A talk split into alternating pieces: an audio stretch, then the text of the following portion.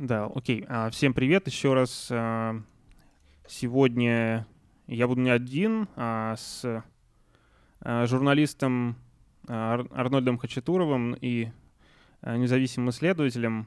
Говорить будем сегодня с Кириллом Мельниковым, политологом и специалистом по патримониализму, ряду других вопросов. Будем говорить про неформальные сети, про сетевой анализ. Вот. Ну, это как такой набросок. Вот, давай, может быть, э, Кирилл, начнем просто с представления. Может быть, ты мог бы сказать э, немного о себе, чем ты вообще занимаешься для тех, кто тебя не знает. Ну, во-первых, специалистом по неопатримониализму меня сложно назвать. Я, в общем, просто человек, который этим интересуется и который э, эту теоретическую рамку э, как бы для себя воспринял в качестве интересной для исследования. Вот. А по роду занятий я научный сотрудник э, в Институте философии и права в Уральском отделении Российской академии наук. А, вот, значит, защитил кандидатскую диссертацию в 2018 году как раз по концепции неопатримониализма, а, по ее теоретическим основаниям, а, различным проблемам, по тому, как ее можно обогатить и так далее.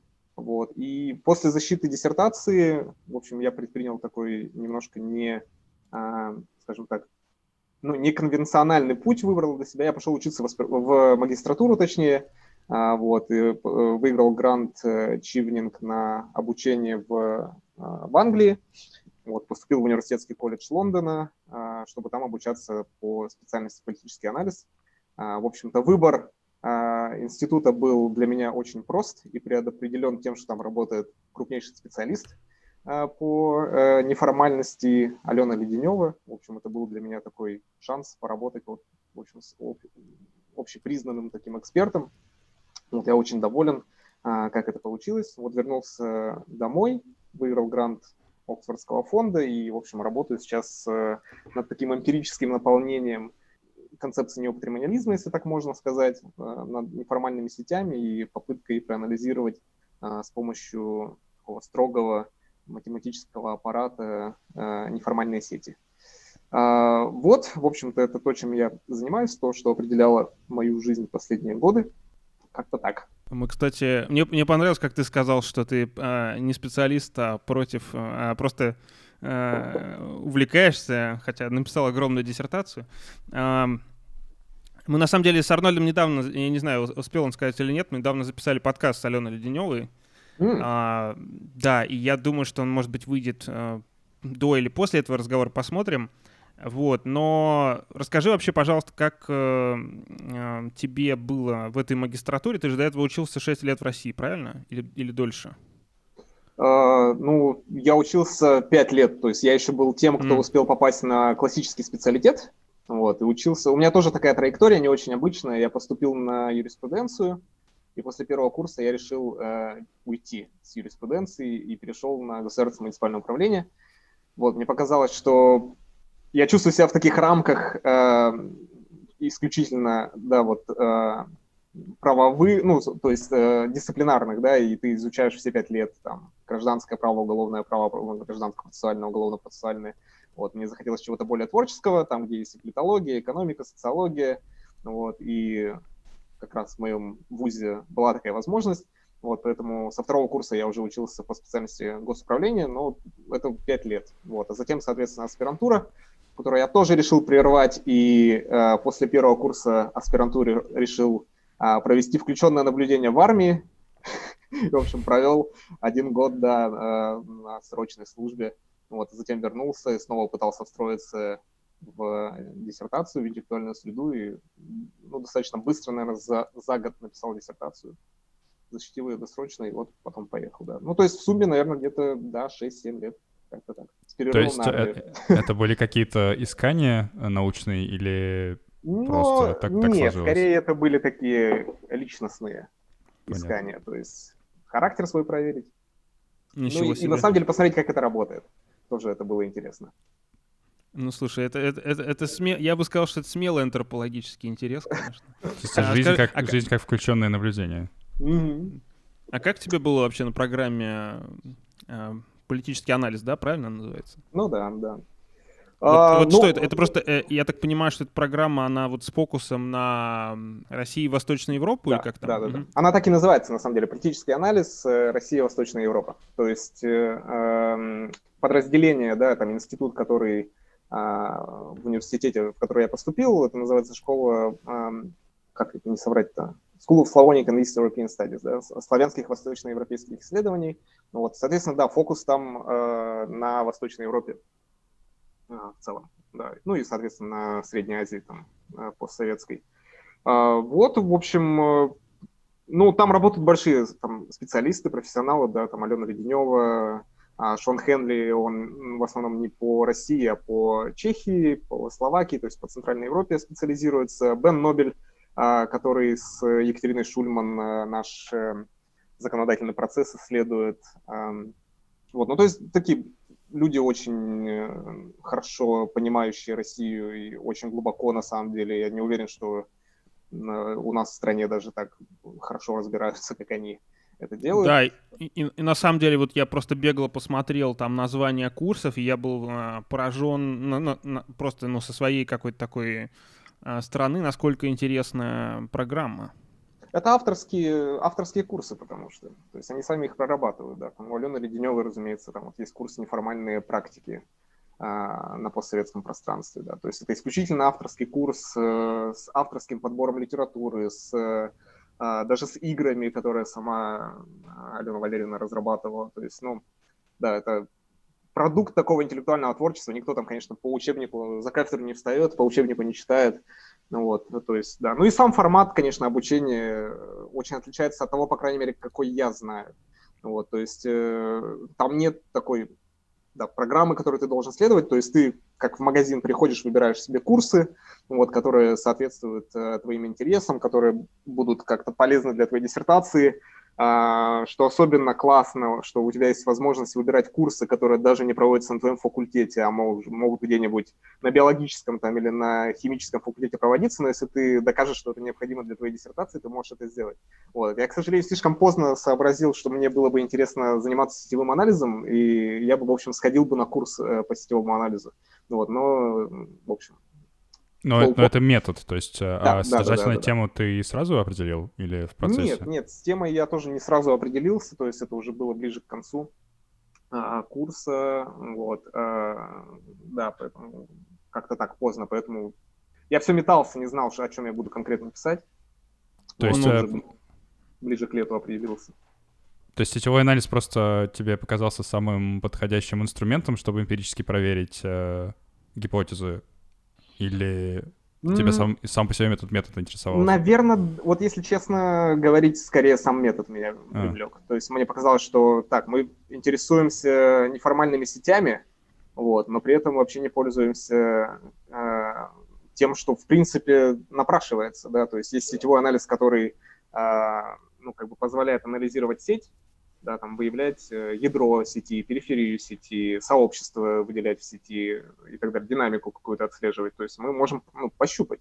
Вот. Там, конечно, проблемы, как э, операционализировать элементы этой сети, но сам по себе как бы механизм, который, в принципе, вроде как бы напрашивается. Вот. Но э, за исключением там единичных работ э, этого ну, не было. Ну, в России была одна такая работа, насколько я понимаю, это магистерская э, Филиппа Чепковского когда он был магистрантом Европейского университета и опубликовал в 2011 году а, в русском репортере а, статью значит, про федеральную нашу элиту, вот таким вот сетевым анализом. Я тогда еще был студентом, я прочитал эту работу, и мне показалось очень, на самом деле, интересной.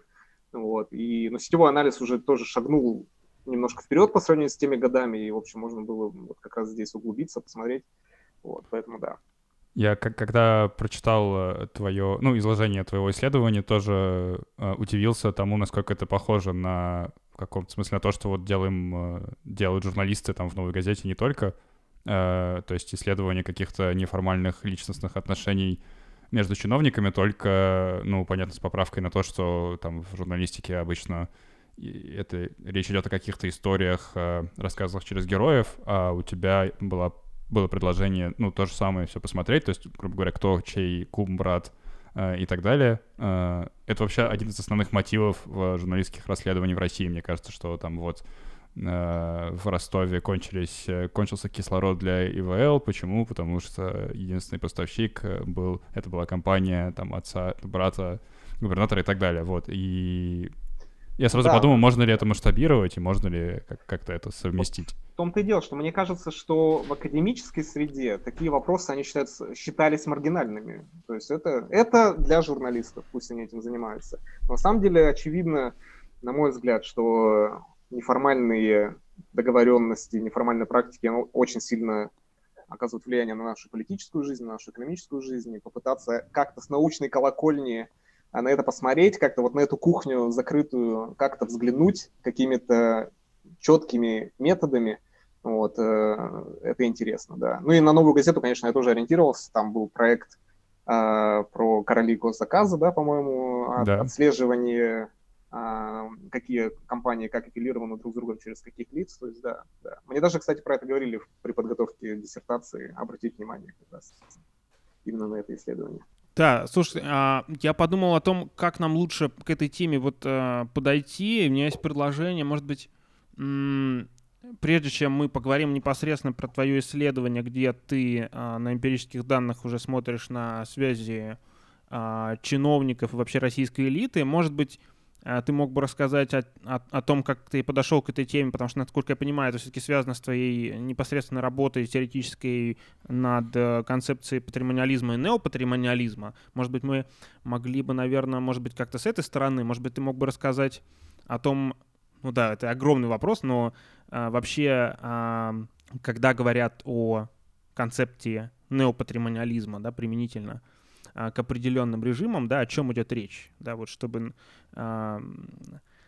Ну, это действительно очень большой вопрос. Там первый вопрос был, как я к этому пришел. А, а, второй вопрос, в общем, собственно, о контексте. Ну, эм, вообще сам интерес к неопатримониализму у меня сформировался, мне кажется, от противного, потому что я учился на госуправлении, э, мы там изучаем, опять-таки, нормы права, э, показатели эффективности, документационный оборот э, и так далее, то есть как э, функционирует чиновничество с формальной стороны.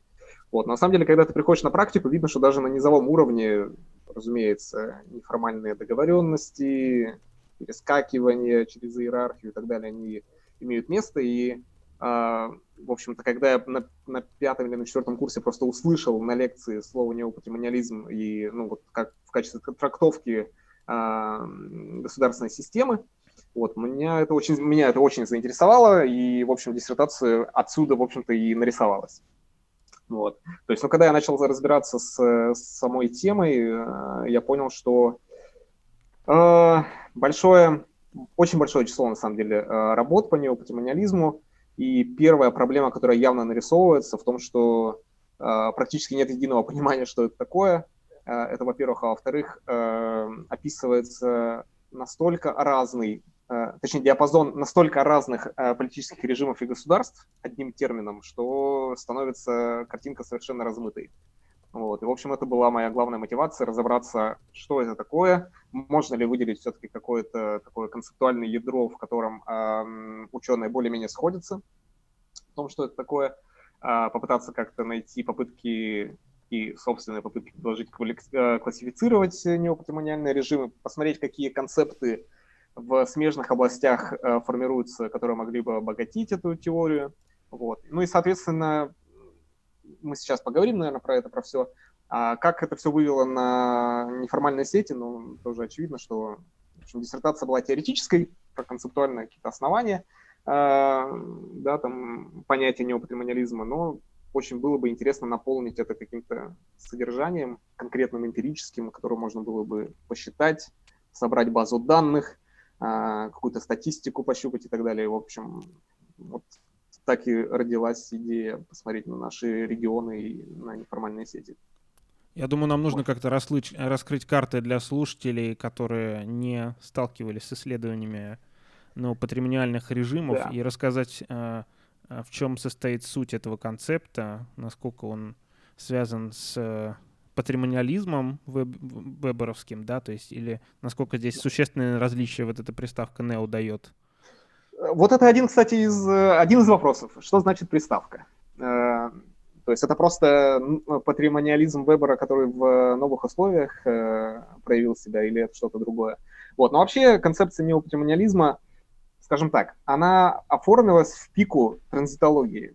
Э, то есть, конечно, изначально сам концепт неопатримониализма предложил Гюнтер Рот в 60-м, по-моему, году на социологическом конгрессе всемирном, затем опубликовал статью World Politics, а, где он критиковал эм, ну, очень распространенные описания э, таких незападных государств, африканских государств, как правило, латиноамериканских государств, э, там, Юго-Восточной Азии. Э, как правило, их описывали через э, категорию харизмы. То есть там харизматические лидеры, которые захватывают, узурпируют власть, и вот нам надо изучать значит, их как харизматиков. Э, Рот сказал, что э, мы упускаем здесь как раз-таки другую категорию э, выборовского господства, да, то есть, как известно, существует три категории господства, то есть что мотивирует людей подчиняться, это либо традиция, либо харизма, либо ну, правовые установления, соответственно, традиционный тип, харизматический тип и рационально-легальный тип. И вот Гюнтер Рот сказал, что на самом деле в таких обществах Э, очень сильна как раз-таки традиция, и поэтому нужно рассматривать э, доминирование, политическую власть, э, используя вот эту выборовскую э, выборовское понимание патримониализма. Уже позже гораздо, в 90-е годы, э, эта концепция начала бурно развиваться, как раз-таки вот э, то, о чем я сказал, э, в пику э, транзитологии, потому что транзитология, она была так очарована хантинговской идеей э, значит, третьей-четвертой волны демократизации – вот, о том, что государства, которые освобождаются от, ну, изначально от колониального правления, затем от однопартийных э, режимов, э, коммунистические режимы, да, соответственно, пали, они все сейчас будут двигаться от авторитаризма по направлению к демократии. Вот. И на самом деле, спустя какое-то время стало понятно, что не сказать, что они сильно продвинулись э, к демократии, или, по крайней мере, существуют какие-то такие флуктуации, то есть сначала к демократии, шаг к демократии, два, два шага назад к автократии и так далее. Вот, и становится, ну, соответственно, и транзитологическая парадигма, она начинает реагировать на это с помощью выдвижения таких концептов, как а, неполная демократия, э, там, дефективная демократия и так далее. То есть, Гибридный значит, режим — это из той же оперы? Но Или гибридные режимы все-таки более-менее, мне кажется, устойчивый, адекватный термин, как просто обозначающий некоторое там срединное пространство между авторитаризмом и демократией. А вот различные демократии с прилагательными э, это вот именно такой ответ э, транзитологии на как бы ее неудачи объяснить э, политическое развитие государств. И на самом деле здесь очень важная методологическая ошибка. Когда вы говорите, что это демократии, но с, каким-то, с какими-то примесями, вы как бы э, демократией называете государства, которые э, пытаются, путь которых пытается опровергнуть саму теорию о том, что они не становятся демократией. Вот. Ну, да. а, поэтому, да, нужна какая-то была другая теоретическая рамка, и вспомнили а, о неопатримониализме. Ее идея заключается в том, что в, ну, точнее, такое вот базовое определение, по поводу которого а, споры а, ну, более-менее устаканились, и, в общем-то, люди понимают, что это тип доминирования, тип политической власти, который а, с внешней стороны ограничен рационально-легальными нормами и современными институтами, такими как суды, парламент, бюрократия, правила, закон, а внутри они функционируют по неформальным законам, то есть через неформальные сети, через клиентелизм, через непотизм. Вот, соответственно, что здесь выборовского? Ну да, то есть вот типология господства выбора, э, патримониализм – это один из видов э, традиционного господства.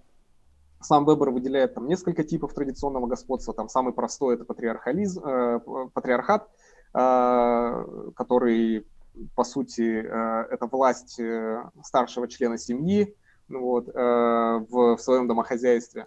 Но если домохозяйство разрастается, обширную какую-то территорию, то как бы вождь, господин, он передает полномочия по управлению лично зависимым а, людям, либо там своим родственникам, а, либо там слугам, вот, которые, в общем, начинают формировать аппарат управления, да, и управлять вот этой обширной территорией на основе личных связей с ним, вот, и имеют возможность, э, второй важный признак патримониализма классического, э, они апроприируют эти возможности, то есть они апроприируют э, полномочия и возникающие с, с ними экономические возможности. Ну, классический пример институт кормления на Руси.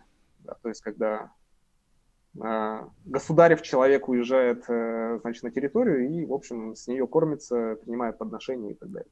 Вот. Ну, в общем-то, это, это, наверное, римское еще изобретение, нет? Да, да, да, да, да, да. То есть и сам, территорию? на самом деле, термин патримония, патримония — это термин из римского права, да, да, да, да. Вот, за тем, который Вебер использует. Ну, там тоже э, и у Гоббса, по-моему, есть э, что-то под патримониализм, э, патримониальная империя. Ну, вот полноценно развил эту теорию там социологически, а, конечно, вот Макс Вебер. То есть, в принципе, институт кормления совместим теоретически даже с какими-то видами республики. Хотя понятно, что в Риме там э, к этому моменту уже была не совсем республика, но... Ну, на самом деле, да, да. И, собственно, патронаж тоже вот я хотел отдельно, возможно, дойдет до этого. Конечно, да, мы будем Особенность... говорить обязательно про патронаж. Мы просто цеп- цепляемся за всякие интересные мысли, которые по, по, по ходу вываливаются, и очень да, как-то жал, да. жалко их пропускать. На самом деле, э, и в Риме э, у отдельных семейств э, под патронатом э, были целые города. Например, вот Клавдии, да, вот, там, Спарта на определенном этапе была под патронажем вот этой семьи. Вот, поэтому да, да. Ну, это речь шла, наверное, про колонии, да, то есть про, ну, за пределами Рима, где был все-таки немного другой Скорее, да. Я, я не историк, поэтому мне сложно говорить вот э, в таком в классическом, mm-hmm. да, веберовском там смысле, вот, но из того, что я читал, да.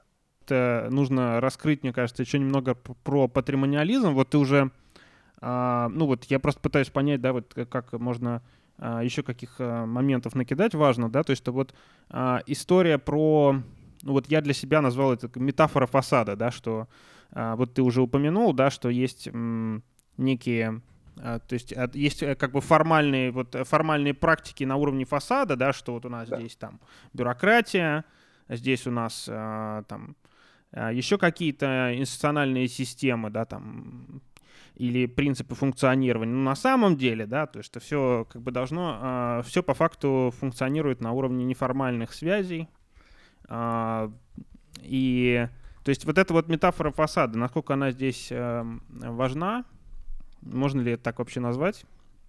Да, ну это тоже вот э, вопрос, который меня интересовал. Но в принципе это достаточно адекватно описывает ситуацию.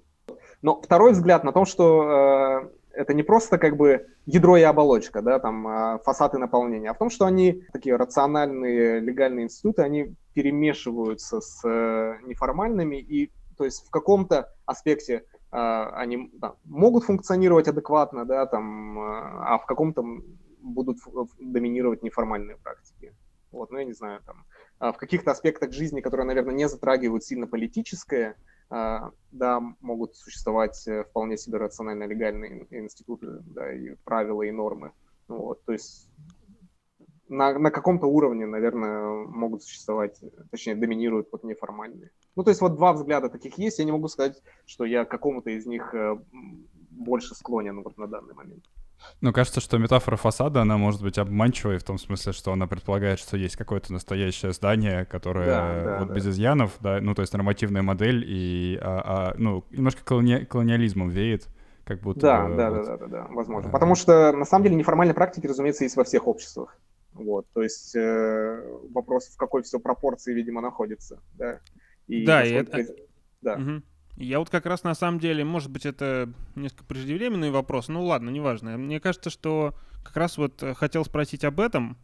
А, может быть, э, патримониализм, да, или неопатримониализм в данном случае, может быть, это просто какая-то такая шкала, да, что вот, грубо говоря, там, не знаю, мы можем сделать какой-то сетевой анализ а, политических сетей в каком-то государстве, ну и сказать что-то в духе, вот здесь она там ближе к патри... патримониализму, а это, значит, дальше от него. И что если мы, например, посмотрим, там, я не знаю, на какую-нибудь условную э, страну, которая попадает под какие-то идеалы бюрократии, там, не знаю, США или э, Франция, то мы увидим, что там, ну, там будет низкий какой-то процент патримониализма, а в других он будет например, большой. Хотя вот, например, там про Трампа говорили, что он чуть ли не state capture осуществил, и что он вообще там как бы своих привел, и, значит, неподотчетный, и что там налоги скрывает. То есть, как, ну, хотя, в общем, казалось бы, куда дальше от э, чего-то напоминающего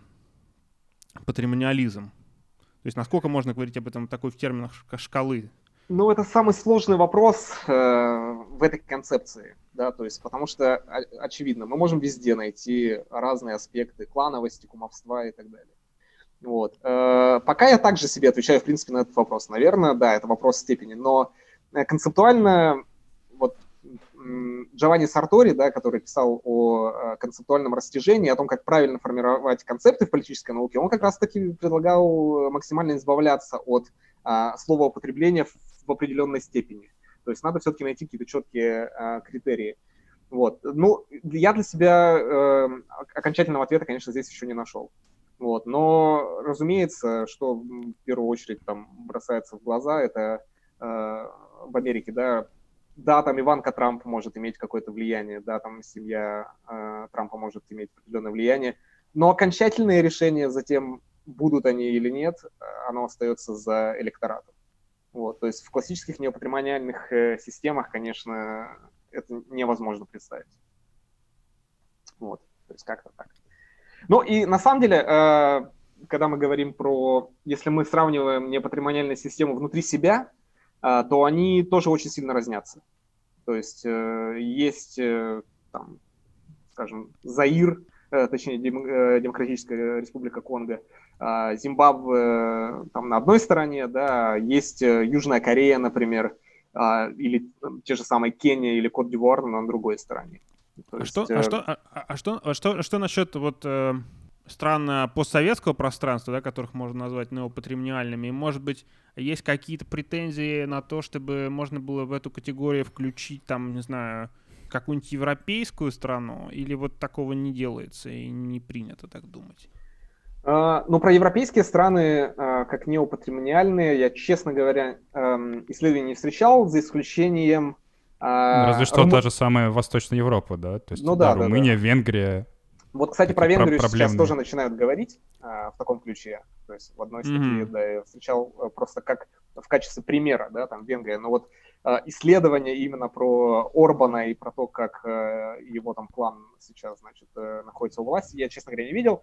Вот. А про европейское государство, наверное, вот Румыния при Чаушеску было какое-то полноценное исследование про Румынию тех времен, да. Ну вот, но про современный этап я не встречал, честно говоря, такой трактовки, как неопатримониальное государство. Ну, я хотел просто сказать еще э, тоже в поддержку тезиса сложности какой-то однозначной такой бинарной э, кодировки, что я вот какое-то время назад э, тоже брал интервью у Григория Юдина, социолога и тоже политического теоретика, и он, например, меня немножко шокировал заявлением о том, что Россия является либеральной демократией. И, и, ну, да, это вполне аргументировано, то есть не просто какой-то э, вброс, э, а это вполне теоретически укорененное высказывание, и из, вот из оптики, которую Григорий использует, действительно нет разницы принципиальной между США и Францией и Россией, потому что и, и здесь, и там, и там, э, ну, везде как бы похожим образом устроена политика, в том смысле, что роль э, э, в том смысле, что там роль э, людей сведена к голосованию, нет институтов, кроме выборов, э, нету прямой демократии, нет возможности влиять на принятие решений. И единственная разница в том, что там где-то выборы происходят раз в 4 года, и избиратель может что-то пискнуть. А в России даже раз в 4 года вы не можете пискнуть, но э, вот для него это не существенно не какое-то субстанциональное различие, а как раз различие в, э, в градусе или там в, ну, в гетто-градиент. Вот. И mm-hmm. это, мне кажется, обратный пример того, как вот можно говорить, что все либеральная демократия или что все это неопатримониальное государство.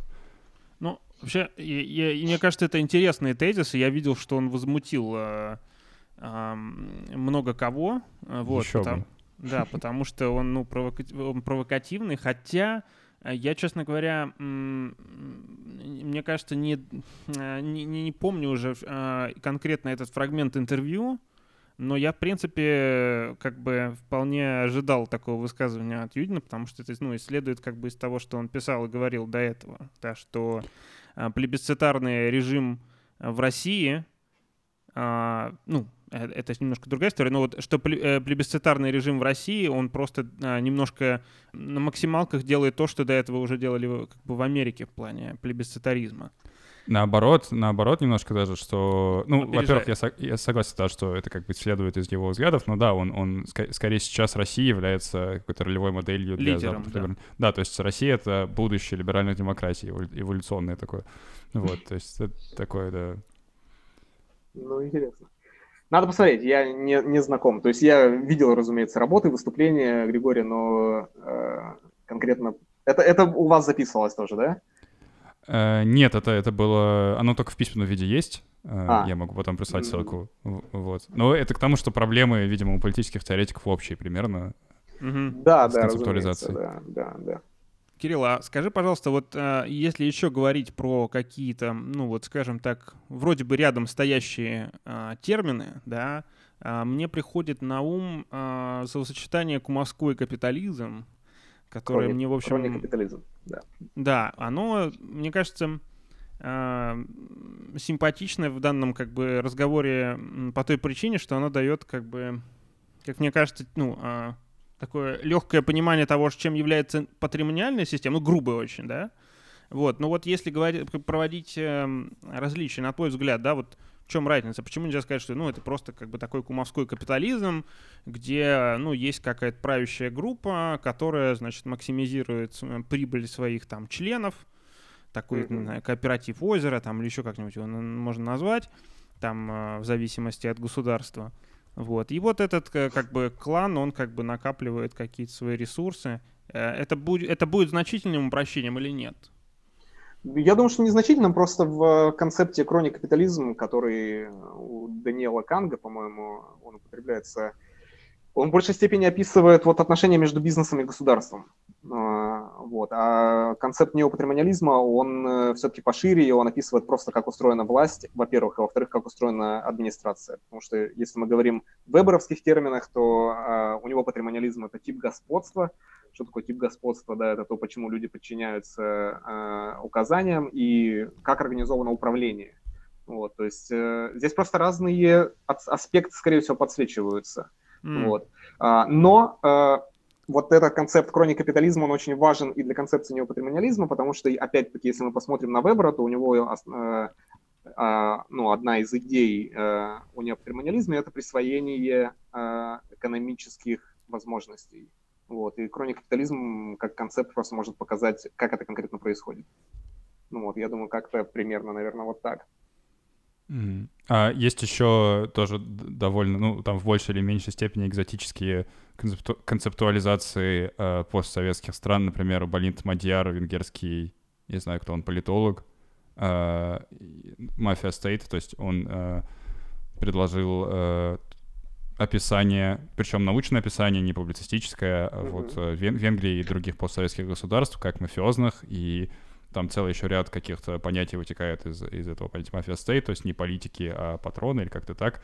Хотел спросить, это, на мой взгляд, это выглядит довольно эклектично и скорее как э, что-то, что ну, не знаю, тут публицистика или наука, вот, э, знаком ли ты с этой теорией рас, или рассматриваешь, и рассматриваешь я, ли всерьез? Как, как? Мне сложно об этом судить, потому что э, я, в общем-то, не читал именно про мафиозное государство, потому что, ну, само по себе это звучит не очень как научная категория, честно говоря.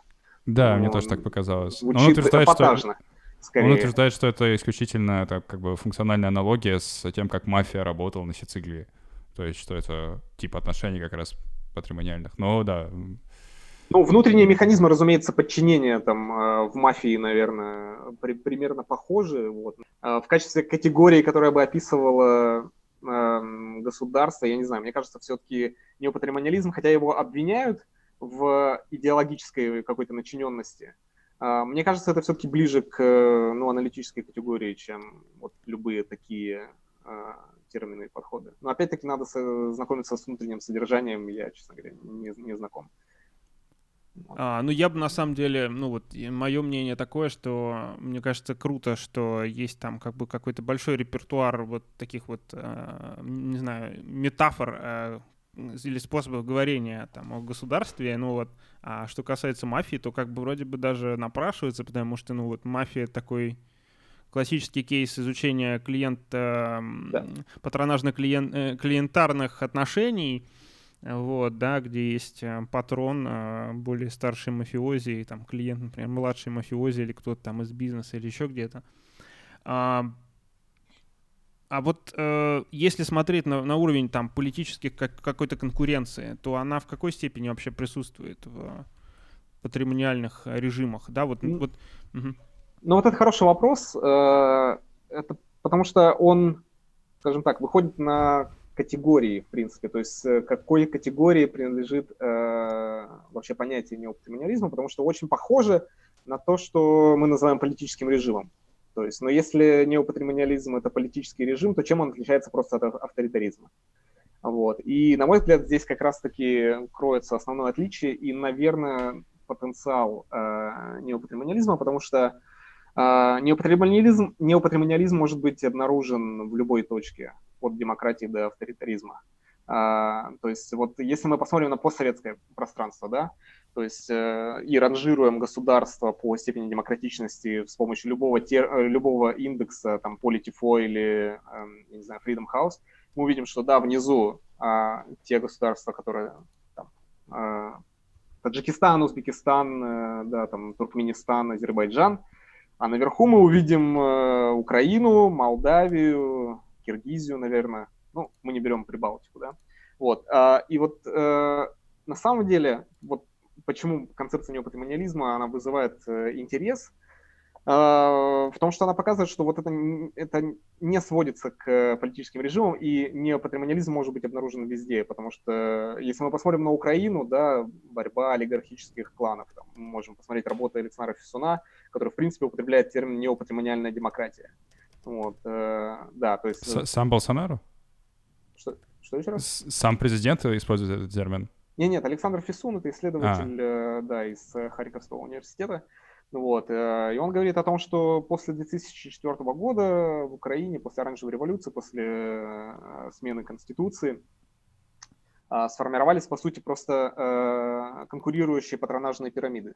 Да, то есть одна патронажная пирамида – это Ющенко, там, президента, да, другая премьерская патронажная пирамида а, Тимошенко. И вот, э, в общем, политический процесс, он ни в коей степени, он внешне как бы демократический, проводятся выборы, а, неизвестны результаты таких выборов, которые, что в принципе является показателем а, демократии, да, но при этом сама суть э, политической борьбы – это захват государства. То есть это а, рента извлечения из государственных должностей. То есть если мы посмотрим на Молдавию, то ну, то же самое. Да, там Владимир Плохотнюк а, и соревнующиеся с ним кланы. Там в Киргизию посмотрим то же самое. Да, там кланы севера, кланы юга тоже соревнуются в рамках вот, электоральных процедур, которые действительно могут быть неожиданно, принести неожиданные результаты, но суть этой политики, она совершенно понятно, что не опатримониальная. И речь идет о извлечении из государственных должностей, предоставлении привилегий членам своей патронажной пирамиды и так далее. То есть вот в этом плане можно говорить о том, что есть соревновательные патримониализмы, а, есть, э, наверное, бюрократические патримониализмы, а, современная Россия, а есть, наверное, султанистские патримониализмы, это вот Таджикистан, Узбекистан. Вот как-то так. То есть поэтому конкуренция может э, иметь место в неопатримониальных режимах в рамках этой концепции. Да, а, да, спасибо. Я а, на самом деле вот по поводу Фисуна отличная у него есть статья «Постсоветские неопатримониальные режимы». А, как раз там, да, вот э, он тоже пишет, что как бы Киргизия это скорее султанистский режим, а вот э, применительно... Мне к... казалось, что Кир... Киргизия, нет, Киргизия наименее, нет. наименее Киргизия такой олигархически соревновательный, скорее. Да, да, там же и президентов mm. прогоняют раз в три года. Да, да, там, да. там, там весело. Азербайджан султанизм, да, соответственно, тоже? Азербайджан однозначно, ближе, да.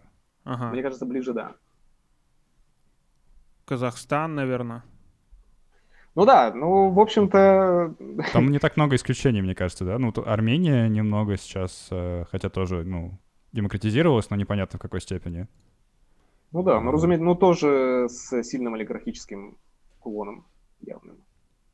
Вот. Да, Поэтому я просто... да, для, для постсоветского пространства это все работает, и видно, какие линии размежевания есть. Э, то есть везде имеет место такой state, state capture, вот, но есть соревновательный, а есть несоревновательный.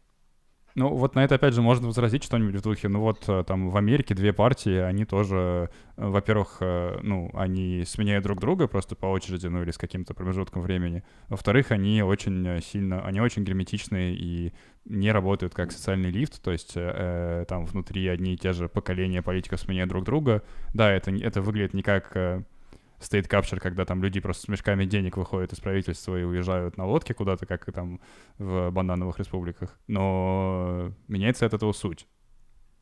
Ну, соревновательность, э, это, скажем, она не, не определяет э, э, не определяет рентоизвлекаемые э, стратегии, в общем. То есть мы понимаем, что все-таки э, выбор избирателя, он здесь э, и, собственно, структурирующий мотив, да, то есть который структурирует э, политическую борьбу, э, это все-таки идеология, это отношение к разным вопросам по-разному в американской политике.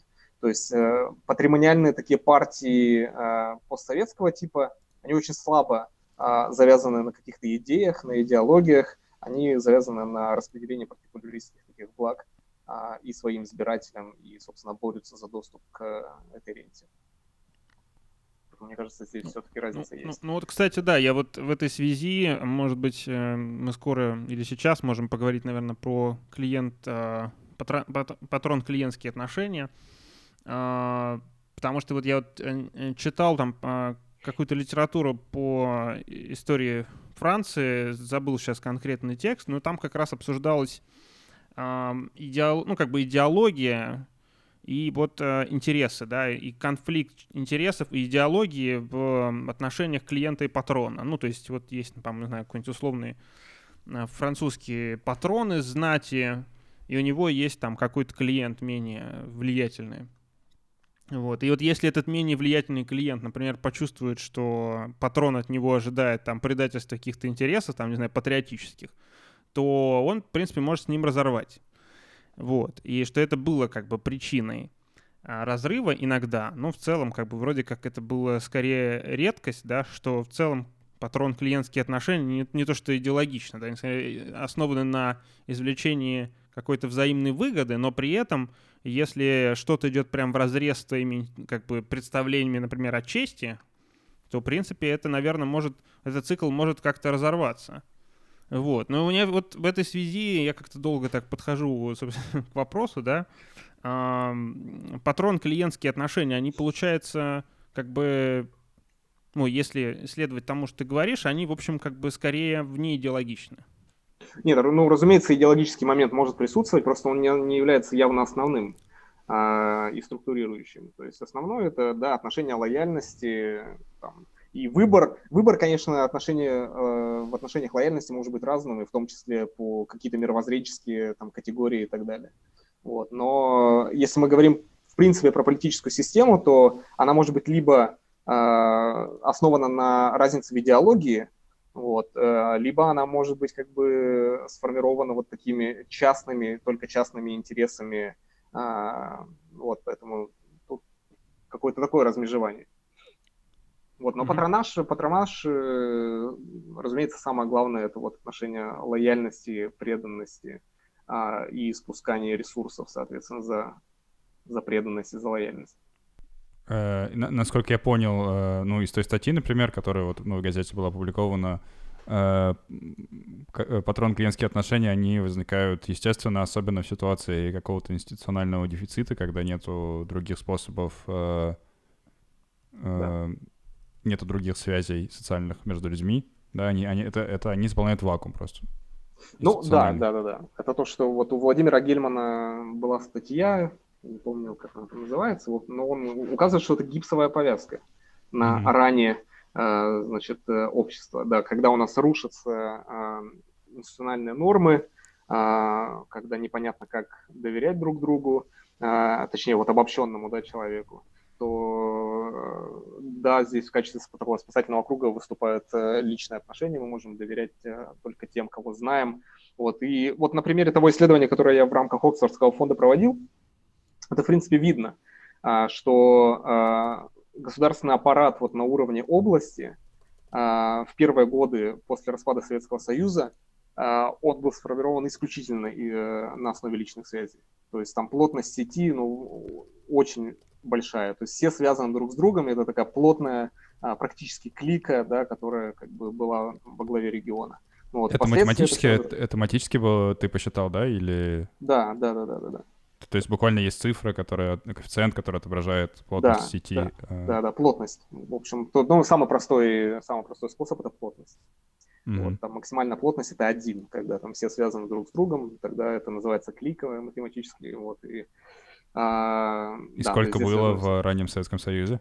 Ну, э, это может показаться не так-то много, по-моему, где-то 30%, но 30% всех возможных связей э, среди там 40 человек, это, в принципе, достаточно много. Причем это связи, которые э, я пытался извлечь исключительно э, биографическим анализом. Mm. То есть здесь не учитываются никакие посторонние, да, там, кто с кем отдыхает, кто кого знал по каким-нибудь другим источникам, и так далее. То есть э, это только вот кто с кем работал до попадания на элитную позицию, и уже здесь мы видим такую плотность связей. То есть каждый третий э, в номенклатуре чей-то патрон или чей-то клиент? Это ну, по сути, да, получается? да, да, да. Вот, поэтому э, вот на примере области это очень хорошо видно, оказывается. Вот, затем ну, в последующие годы ничего близко такого не было на самом деле. Вот, поэтому и вот исследование, на которое я опирался, очень увлекательное исследование, на мой взгляд, одно из лучших, э, если мы говорим про эмпирические исследования патрон-клиентских отношений. Это вот исследование Джеральда Истера о том, как формировалось э, советское государство. Вот, и он показывает, что ну, для советологов, а, для целого поколения советологов, в общем, это было такой, такой загадкой, как э, так быстро построилось государство, которое стало достаточно быстро таким мощным, и традиционно это приписывали к такой организационной силе партии. Партия может принуждать, э, она очень скреплена идейно и так далее. А вот Джеральд Истер, он э, проанализировал архивы, а, письма а, друг с другом и увидел, что на самом деле очень помогло вот в воссоздании, быстром воссоздании государства по всей территории там, бывшей Российской империи, причем с разрушенной инфраструктурой. То есть э, там, невозможно было там, я не знаю, письмо отправить куда-нибудь в Сибирь из Москвы там, или дозвониться. Вот. Но тем не менее, каким-то образом э, власть консолидировалась и показывается, что на самом деле с помощью личных связей. Вот, то есть э, там особую роль в этом играл Сверлов, который был, Ленин говорил, что он был, по-моему, ходящей энциклопедией вообще кадров, то есть он знал очень-очень многих, сам побывал на Урале в ссылке, в моем, причем, родном городе даже был дом, в котором он находился в ссылке. А, вот, значит, в Сибири побывал, вот. И плюс ко всему тогда же завязывались очень доверительные отношения, потому что когда вы действуете в условиях подполья и в условиях войны, разумеется, э, очень важно выстроить доверительные отношения, которые, в общем-то, сохранились, и с опорой на них э, и выстраивалось советское государство. Вот. И он приводит пример, что даже внутри аппарата э, Сверлова из, там, я не знаю, восьми человек, наверное, шесть это были там, лично знакомые люди, там, связанные а, личными связями. Это его супруга, а, значит, это сестры наркома финансов, это подруга Надежды Крупской и так далее. То есть, э, да, в условиях, когда вы не можете на HeadHunter написать о том, что требуются чиновники, как-то надо управлять государством, вы прибегаете вот к таким личным связям. То есть на самом деле Свердлов был таким вот брокером в терминах клиентско-патронских отношений. Да, в общем, да. Аккумулировал... Или гуру нетворкинга тоже, можно сказать. Да, да, да, да, да. Именно Но так. интересно, что сегодня это, ну, как бы социальный капитал в каком-то смысле, и сегодня, э, ну, тот же нетворкинг и, и слабые связи, это считается чем-то, ну, как бы модным и, и необходимым. Ну, не обязательно коррупционный, но вообще идея о том, что у тебя у тебя много очень знакомых, и тебе они когда-нибудь в какой-то момент обязательно пригодятся. Разумеется, э, да, это... разумеется. Это Грановитер э, и, в общем, теория да. силы слабых, слабых связей, когда он показывает, что действительно трудоустройство — это функция от э, ваших социальных связей. Вот, а вот. где... Мне, мне еще, когда мы с Аленой Леденевой разговаривали в прошлый раз, очень интересовала эта грань между социальным капиталом, силой слабых связей и, и блатом, условно, или кумовством. Вот как ее провести, эту линию? Я думаю, что, эм, наверное, когда речь идет о доступе к власти и каком-то вертикальном обмене, здесь э, мы можем говорить о, э, ну вот как бы о кумовстве. Да, то есть, когда вы предоставляете какие-то ресурсы, которые, в принципе, человеку не положены, а вы со своей должностной позиции, имея доступ к этим ресурсам, предоставляете вот на основе там, дружбы, родства и так далее. А когда мы говорим про социальный капитал и про поиск работы, там, это, как правило, горизонтальные связи, которые не связаны с э, властным ресурсом каким-то, которые да, то есть и далее, опять-таки, да, вам работу могут предоставить, но дальше вступают механизмы все-таки конкуренции там, и, и так далее. Вот, mm-hmm. мне кажется, где-то здесь, наверное, стоит искать границу. Да, но просто я думаю об этом применительно, вот, э, например, к академическим системам, да, ближе к моей, как бы, стезе. Я вот думаю, что поскольку, ну, вот академическая система, она же пронизана рекомендациями, вообще это как бы как глобальная система рекомендаций, вот, и здесь, э, например, условно ты зовешь какого-то человека на конференцию, потому что ты знаешь, как он выступит, но формально ты вроде как зовешь его, потому что ты знаешь его лично, например, да, можно сказать, ну, это типа блат, да, но на самом деле вполне может быть э, это связано ну, с тем, что ты знаешь, что он хорошо выступит, и ты понимаешь, что он постарается подготовить доклад, а не просто прочитает предыдущий, который он читал уже на другой конференции. Вот, и, э, ну да, то есть это делает э, как бы установку грани какой-то лично для меня тоже таким сложным вопросом. Да, разумеется, но вопрос, что доминирует, на самом деле. Хотя и на этот, то есть какая установка у тебя доминирует. А, ты зовешь, потому что он знакомый или потому что уверен, что он хорошо выступит. На самом деле, конечно, mm. это вопрос не праздный, потому что и предоставление государственных должностей вроде бы тоже а, я его устраиваю на должность министра, потому что я хорошо его знаю, чувство локти с ним возникает, или потому что он, в принципе, зарекомендовал себя как профессионал. И здесь неизбежно все это смешивается, а, разумеется. То есть поэтому вот эта дихотомия, она иллюзорная, это тоже идеальные типы такие. А в рамках реальной жизни, разумеется, здесь э, провести границу сложно. Ну, то есть а, точка какая-то, видимо, ищется такого вот э, соприкосновения вот этих двух парабол, какая-то точка равновесия эффективная. То есть э, надо, чтобы был человек там компетентный, ну что, если он еще и знакомый. Вот. Но если вы назначаете знакомого и некомпетентного, то, ну да, здесь понятно, что доминирует и как это называется. Вообще было ужасно интересно послушать про исследование Истера. То есть получается, что мы СССР включаем как бы вот э, патримониальные режимы, по сути, если следовать его тезису. А, ну да, на самом деле аппарат управления именно так э, и строился на основе личных связей. Причем э, дальнейшие исследования вот по сталинскому периоду э, не так-то много. И вот есть Олег Хлевнюк, он этим основном занимается, и он, он говорит о том, что да, Сталин разрушил системы, которые сформировались там в, ну вот после революции, да, соответственно, в, во время больших чисток, но поставил новых, которые, в общем, тоже в регионах начали привлекать э, друзей, знакомых, семью и так далее. То есть сам принцип э, не поменялся, поменялись люди. Вот, поэтому, да, это, в общем, тоже патримониальная система. Но что вот Истра здесь предлагает, э, это разграничение понятия власти. Точнее, он не сам его предлагает, он ссылается на Мана здесь, что есть деспотическая власть, а есть инфраструктурная власть. Вот. Соответственно, деспотическая власть – это то, кто навязывает решение. То есть либо навязывает один, вот, либо навязывают многие. Вот. А инфраструктурная власть, э, она, соответственно, может быть либо вот бюрократической в, в, веберовском смысле, да, там основанная на законе, либо она может быть э, патримониальной. Вот. И он показывает, что а, в советский период а, значит, существовала патримониальная власть, э, ну, то есть вот в период после образования Советского Союза, да, а, существовала патримониальная власть инфраструктурная и э, э, абсолютистская деспотическая власть. Вот. Хотя э, партийные функционеры, там, региональные, они пытались э, сделать и такой патримониальный, раздробленный, и э, связь деспотическую. Вот, но им это не удалось. Вот это может быть очень хорошим просто разграничением, пониманием, что а, такой концептуализации. Любопытно, да, вот в контексте того, Алена Леденева подходила к неформальным практикам в СССР, да, что, с одной стороны, есть вот эта вот такая, как бы, не знаю, насколько низовая, но, в общем, условно, есть клиентарно-патронажные отношения на верхнем уровне, да, да. патримониальные, и как бы на уровне внизу для людей попроще есть отношения блата, которые позволяют вот эти ограниченные ресурсы как-то распределять. Там, условно, если ты, там, не знаю, врач, то ты можешь как бы за счет своей специфической услуги в общем, накапливать какую-то сеть знакомств, которая тебе, если что, поможет. Вот, но получается, что как бы а, и то, и другое соседствует вместе, но при этом вроде как разное. Но насколько, например, ну вот кажется, что ну вот Блад связан да, с недостатком ресурсов, а вот э, образование вот этих патримониальных отношений вверху власти как будто бы уже не настолько сильно.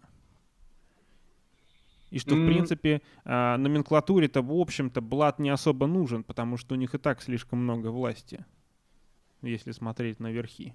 Ну, это так, извините, это мысли Это радика... мысли радикальное вслух. высказывание, конечно. Что? Радикальное высказывание, направленное на свержение неопатримониального режима, мне кажется. Ну, я сейчас говорю про СССР, но могу сказать то же а. самое про режим, который ты имеешь в виду. Сереж, да. а можешь вопрос еще повторить? В общем, в, в чем твой вопрос? Ну, да, да, разумеется, есть на низовом уровне и на верхнем уровне. То есть вопрос, в чем они отличаются? Нет, это была бы на самом деле попытка э, докрутить вопрос, но, наверное, не слишком удачно. Я просто пытаюсь понять, э, как вот эти вещи связаны. Там, условно, э, они просто... Э, одно произрастает из, из, из, э, из другого. Там, условно, если у нас там какое идеальное бюрократическое государство, в котором все отбирают исключительно компетентных и лучших специалистов на места, то у нас как бы там условно и блата не возникнет, да, что неформальные практики проистекают из там, ну, как бы нехватки и недостатка бюрократии или вот... Мне все-таки кажется, что все взаимосвязано. То есть, э, наверное, здесь есть что-то, что определяет возникновение и того, и другого. Ну вот Советский Союз, наверное, да, экономика дефицита предопределила э, и то, и другое. Ну, опять-таки, да, там, когда Советский Союз э, возникал, по Истеру патронаж уже присутствовал, вот, но а, то, что во времена застоя случилось, это все-таки уже совсем другая история. То есть там абсолютно отсутствовала а, любая циркуляция а, в элитах. Вот. И, ну, на самом деле это, я не знаю, сложный, сложный вопрос. В одной из статей Леденевой, вот у нее и у Светланы Барсуковой, об коррупции определении коррупции, как э, критикуется это определение. Там как раз-таки эм, такой есть заход а, о том, что значит коррупция не очень применим вообще термин, в принципе, и наше понимание коррупции, а, оно неприменимо к постсоветским обществам. Вот, э, потому что какое, какое, бы, э, какое бы определение мы ни выбирали, оно зиждется на двух посылках что, во-первых, это некое отклонение от нормы, и, во-вторых, это переход от публичного к частному. Вот. И э, обе этих посылки могут оказаться неверными для э, России, для постсоветских обществ. По поводу отклонения от нормы, э, ну вот может оказаться, что коррупция это и есть норма, а не отклонение от нормы. Потому что вот в таких обществах партикули... партикуляристских, как у нас, да, очень сложно, вы просто находитесь э, между молотами наковальней в, ну, вот в определенных ситуациях, например, если ваш э, родственник попадает в больницу, у вас есть возможность э, главврачу дать на лапу и ну, получить какой-то дополнительный уход там за своими родственниками, ну, вы здесь будете сталкиваться между двумя социальными ролями, которые вам предписывают разные. То есть социальная роль хорошего брата, мужа, э, отца, э, она сталкивается с социальной нормой порядочного гражданина. И в таких обществах, как, как наши, все-таки, наверное, мы выберем норму быть хорошим отцом, мужем, другом. Э, вот. А по поводу перехода публичного и частного, вот э, именно здесь э, про Советский Союз важно упомянуть, потому что, в общем-то, мы 70 лет а, и до этого, на самом деле, жили э, в ситуации неразделенности частного и публичного. Вот, когда доступ к власти подразумевал э, ну, определенный не только социальный статус, но и дополнительные доходы. То есть это абсолютно легитимный, нормальный доступ к, к доходам. Вот, и вот что как раз Леденева здесь говорит, Другие группы э, населения, такие как, э, ну, например, работники торговли, они регулярно имели доступ к дефициту. То есть они вот этот э, неформальную ренту со своей позиции легко извлекали. Или там сотрудники, ну, то есть те, кто работали на заводах, предприятиях, да, несуны, там выносили с завода а, продукцию, спокойно как-то ей кормились и так далее. А вот чиновники, что они могли выносить? А, то есть ручки и карандаши, вот, то есть как бы у них, а, они оказывались как раз-таки здесь ущемленными. А, вот, и поэтому в обществе, в принципе, воспринимается нормально а, поощрять чиновника за, э, ну, за то, что он позаботился, да, за то, что ускорил процесс и так далее. То есть если мы сами прибегаем к э, вот таким блатным э, механизмам распределения там, благ друг между другом, ну то есть а чем отличается чиновник, который мне помог? В общем, он тоже заслуживает какого-то да, там, дополнительного дохода. Вот, поэтому, мне кажется, вот на этом уровне взаимосвязь есть между э, чиновничеством и э, как бы рядовым э, нетворкингом советским. Но и, э, а есть ли какая-то разница между блатом, э, так скажем, объектно-ориентированным, когда у вас дефициты и нет какого-то товара, и вам помогают этот товар или услугу получить, и, и блатом, когда вот о том, о чем Сережа говорил, когда все есть, и у вас есть рыночная экономика более-менее, есть товары и услуги, есть рынок, и вы устраиваете там кого-то на работу, например. Я это... думаю, да. То есть э, это разные стратегии. Первая стратегия э, низового блата – это стратегия выживания, а стратегия вот такого распределения – это стратегия обмани систему. Вот, э, наверное, здесь определенно разделы. Конкретные механизмы, я не думаю, что они прям сильно, наверное, отличаются но э, подход, зачем мы это делаем, он очень сильно отличается. Либо выжить, либо наоборот э, обмануть систему. Возможно, это важно, если мы переходим уже к изучению современных э, реалий от Советского Союза. У нас же сегодня нет все-таки дефицита. Ну да, да, дефицита нет. Э, то есть, то есть но... условно, э, мне, мне, э, то, что ты сказал, очень интересно вот в том плане, что как бы есть, можно обнаружить некую ущемленность человека, который наделен властью, потому что его как бы, ну вот... Нечего а, вынести. Ну да. Да, нечего вынести, да. С другой стороны, например, ну хотя, ну да, условно, врач может много что вынести. То есть ему приходится придумывать, как капитализировать э, свои, свое влияние, потому что оно нематериальное. И да, да, да. На самом деле врач товара. и, врач и учитель как раз-таки ближе к чиновнику, чем к работнику торговли, потому что им тоже особо нечего вынести, поэтому так распространены как раз-таки цветочки 1 сентября. Это же тоже отсюда идет. То есть э, нужно каким-то образом дополнительно простимулировать э, там, преподавателя. Ну, и э, точно э, так же мы благодарим врачей, потому что у них нет доступа вот к этому, это... не было доступа к этому ресурсу. Мне кажется, это еще какая-то форма, э, скрытая форма чаевых. В смысле, мы понимаем, что они да, получают да. нищенические зарплаты, и мы, как, ну, как в центр оставляют на чай, в России принято там приходить с бутылкой коньяка к терапевту. Потому что, и это нормально, потому что это, ну, да, ну да, реально да, ничем не отличается от чаевых. Да. Выпадающие расходы. Надо возместить выпадающие ну, доходы, точнее, выпадающие доходы.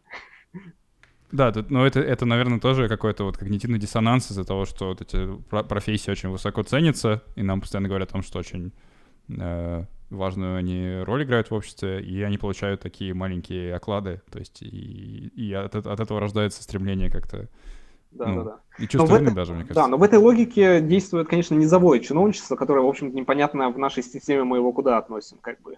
Э, к, приравниваем к врачам, к учителям или говорим о них как, как о какой-то элите. Вот, то есть, э, наверное, эта логика работает тоже для низовых чиновников. Вот, а для, для верхних, мне кажется, ну, ну вот э, гаишникам уже, например, в меньшей степени. То есть если это менее социально одобряемая какая-то активность, то нам, мы уже как бы не стремимся, меньше стремимся, с меньшим пониманием относимся к таким вещам. Да, наверное, да, да. Вопрос, э, у вас ее, ну, в общем, вымогают, забирают или вы сами предлагаете? Да, на самом деле мне, мне, мне очень нравится, как э, это, это вся, весь этот словарь как бы не, исследование неформальных практик, как он э, заставляет по-другому смотреть на привычные как бы, феномены. Там вот недавно я совсем как бы публиковал у себя в канале статью про хамство на как раз проекте Informality Project, как раз который, насколько я понимаю, курирует, да, Алена Леденева. А это твоя а, статья? Что? Нет. Это твоя статья? Не-не-не, не, не, не, ни, в коем, ни в коем случае это не моя статья, просто как бы она сравнительно Репост, недавно да, опубликована, да, вот тут среди авторов Анастасия Навкунская, Дарья Литвина и Анна Тёмкина. Вот, и да, это вот про то, как э, хамство было таким коммуникативным кодом грубости, неким способом выживания в публичном секторе, и с помощью хамства как бы можно было отстоять какие-нибудь сервисы и блага. Вот, mm-hmm. я, я думаю, что это, конечно, отдельное направление работы, которое э, должно, я надеюсь, кого-то привлечь, потому что я прочитал большую монографию про хамство, если она появится. А, Кирилл, я, я, я думаю, что слушатели не простят, если мы с тобой как-то не обсудим а, более подробно твое эмпирическое исследование по чиновникам Свердловской области. Может быть, ты мог бы рассказать, как вообще получал данные, вот э, биографические, э, ну вот биографии, которые ты исследовал. Ты исследовал как бы э, доступные публично биографии или как-то ты шел дальше, смотрел где-то? Ну, на самом деле, э, исследование еще не закончено у меня, то есть у меня задача сейчас еще чуть более амбициозная, э, наверное, я попозже об этом расскажу, в чем она заключается, вот, но вот сейчас первоначально, да, то есть эм, скажем так, давайте так зайдем. То есть у меня идея опубликовать четыре статьи по итогам этого исследования. Вот, значит, э, первая статья – это вот самое простое. То есть э, мы берем биографии, а, значит, смотрим, а, кто с кем пересекался до попадания на какую-то элитную позицию, строим сеть и ее анализируем. Вот, на втором этапе, который тоже, в общем-то, у меня уже прошел, а, я хочу дополнить, дополнил это э, экспертными опросами.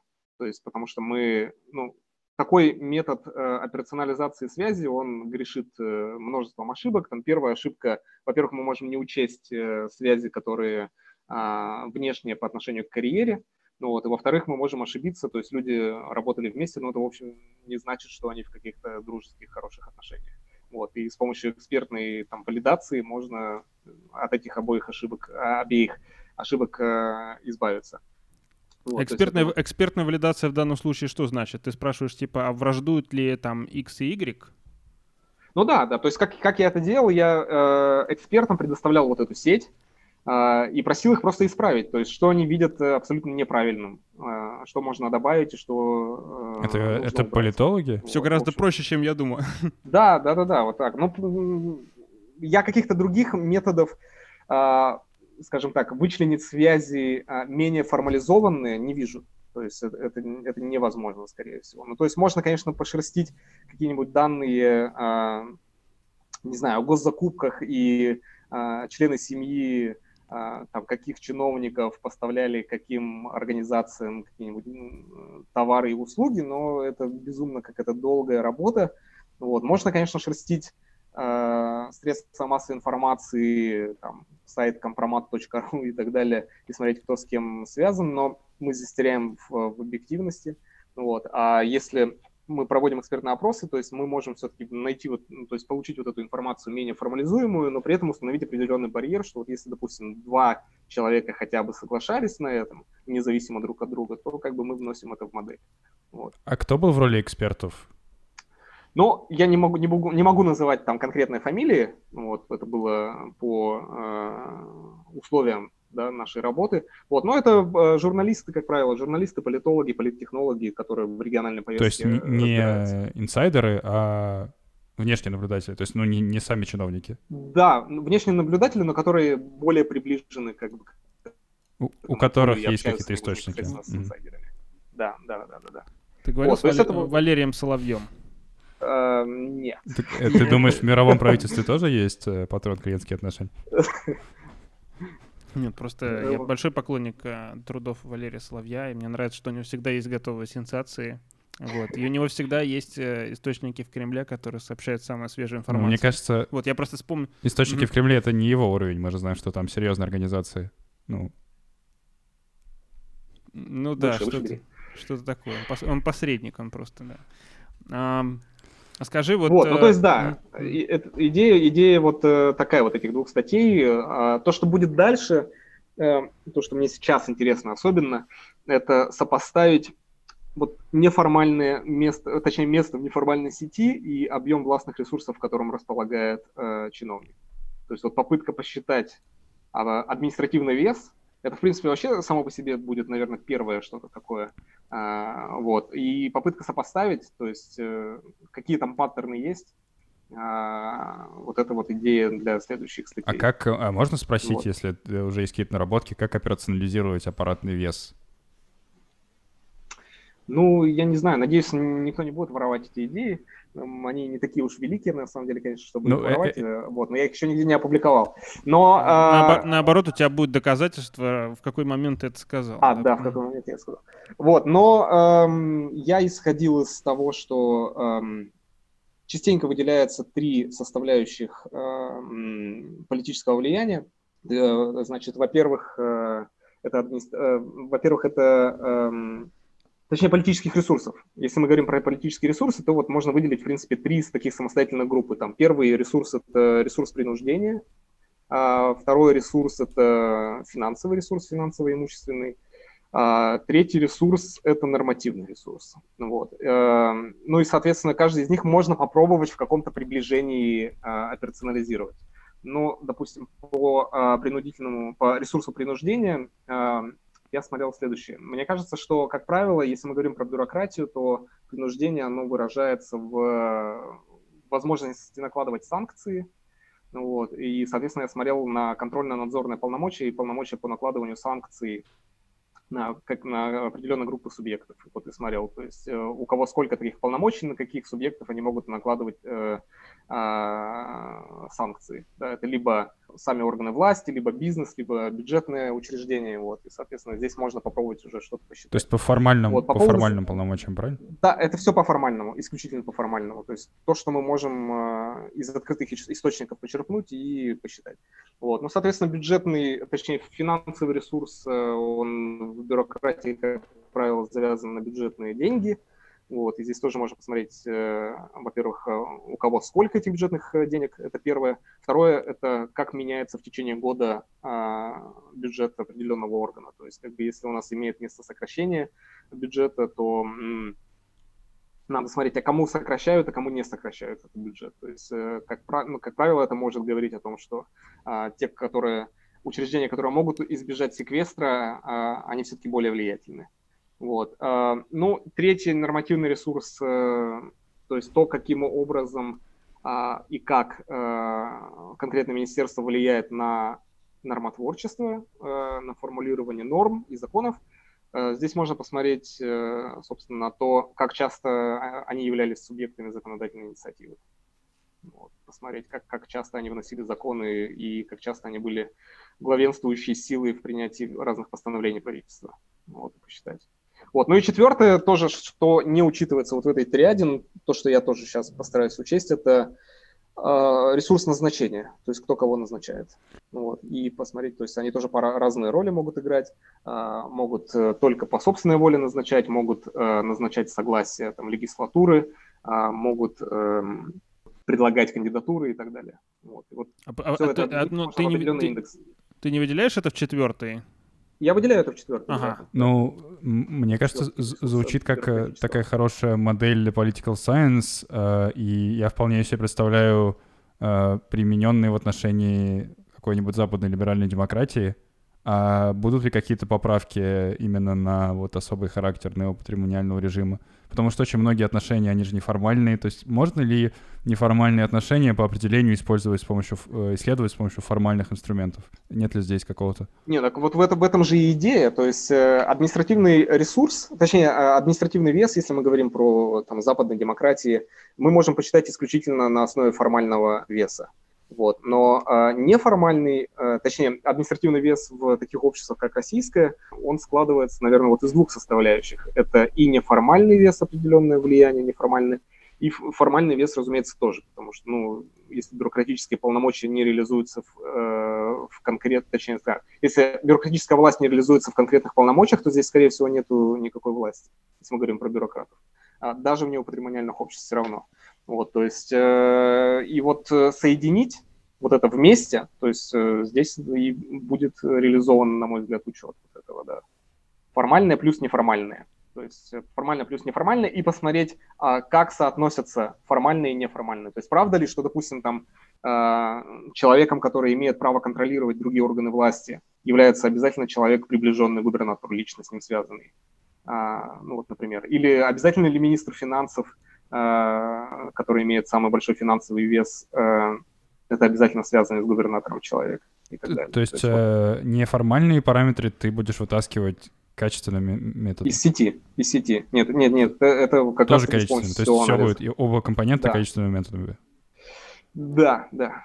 То есть, наконец-то, на основе данных и внятной теоретической работы мы получим то, что предлагает нам э, в разных э, как бы формулировках. Э, Телеграм-каналы. Различные политические каналы, да, что вот э, на самом деле, ну, там, которые оценивают там власть каких-то, ну, скажем так, приближенных к Кремлю людей, да, и говорят, что на самом деле этот занес тому, или этот на самом деле давно дружит с тем, да, да, у этого есть телефон. Буквально, того. извини, буквально есть счетчик аппаратного веса, я и забыл, как кто это делает, но кто-то из известных политических анонимных каналов, типа кремлевского мамковеда, то есть каждый день они, у них даже сайт есть для этого, то есть они считают тоже какие-то там, как котировки, то есть вот сегодня акции Голиковой пошли чуть-чуть вверх, она усилилась, капец. Ну да, но, ну, но это, как правило, наверное, экспертные какие-то инсайдерские ну, источники, это... да, то есть доступ у, них там, у, у нас, точнее, У них тоже нет, на самом деле, они просто хорошо, ну, 50% случаев нет точно, они просто хорошо да. в эту игру играют.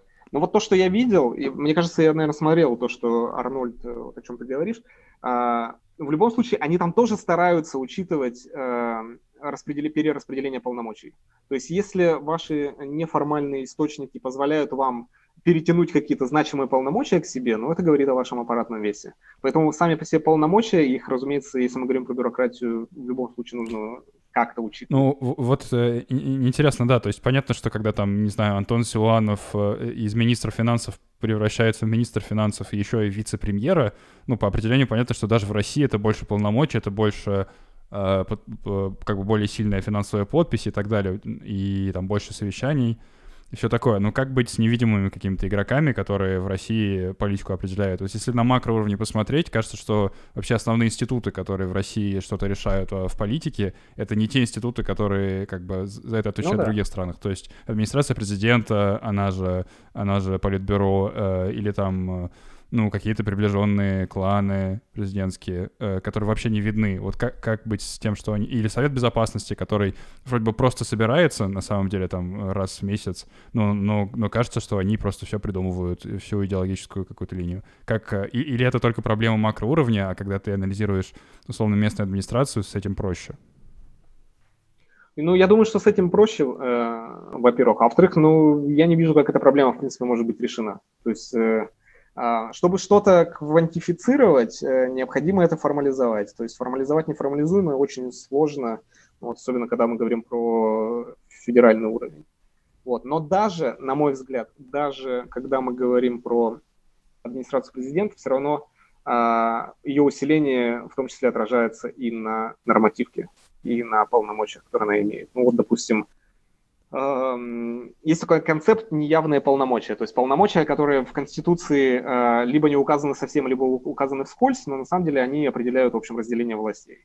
И усиление президентской власти в России там, с 2004 года, оно как происходило через вот эти неявные полномочия, которые оформлялись в, ну, соответственно, в, в законах, в правительственных актах и так далее. Ну, там, например, одно из базовых таких а, неявных полномочий президента – это указание, да, то есть у нас президент может выдавать указания кому угодно, а, даже а, компаниям, да, там и государственным компаниям, там и даже Государственной Думе есть, э, я нашел, когда анализировал, а, да, такие, это не указы президента, да, то есть поручение, поручение президента. Mm. Вот есть поручение, значит, Государственной Думе разработать и принять законопроект. То есть, как бы, ну, президент является э, субъектом законодательной инициативы, но он почему-то пользуется вот таким э, инструментом, как дать поручение Государственной Думе. Или, я, там, кстати, ну... вот, ты, прости, пожалуйста, а я просто, ты, ты сказал, я даже не почувствовал никакого подвоха.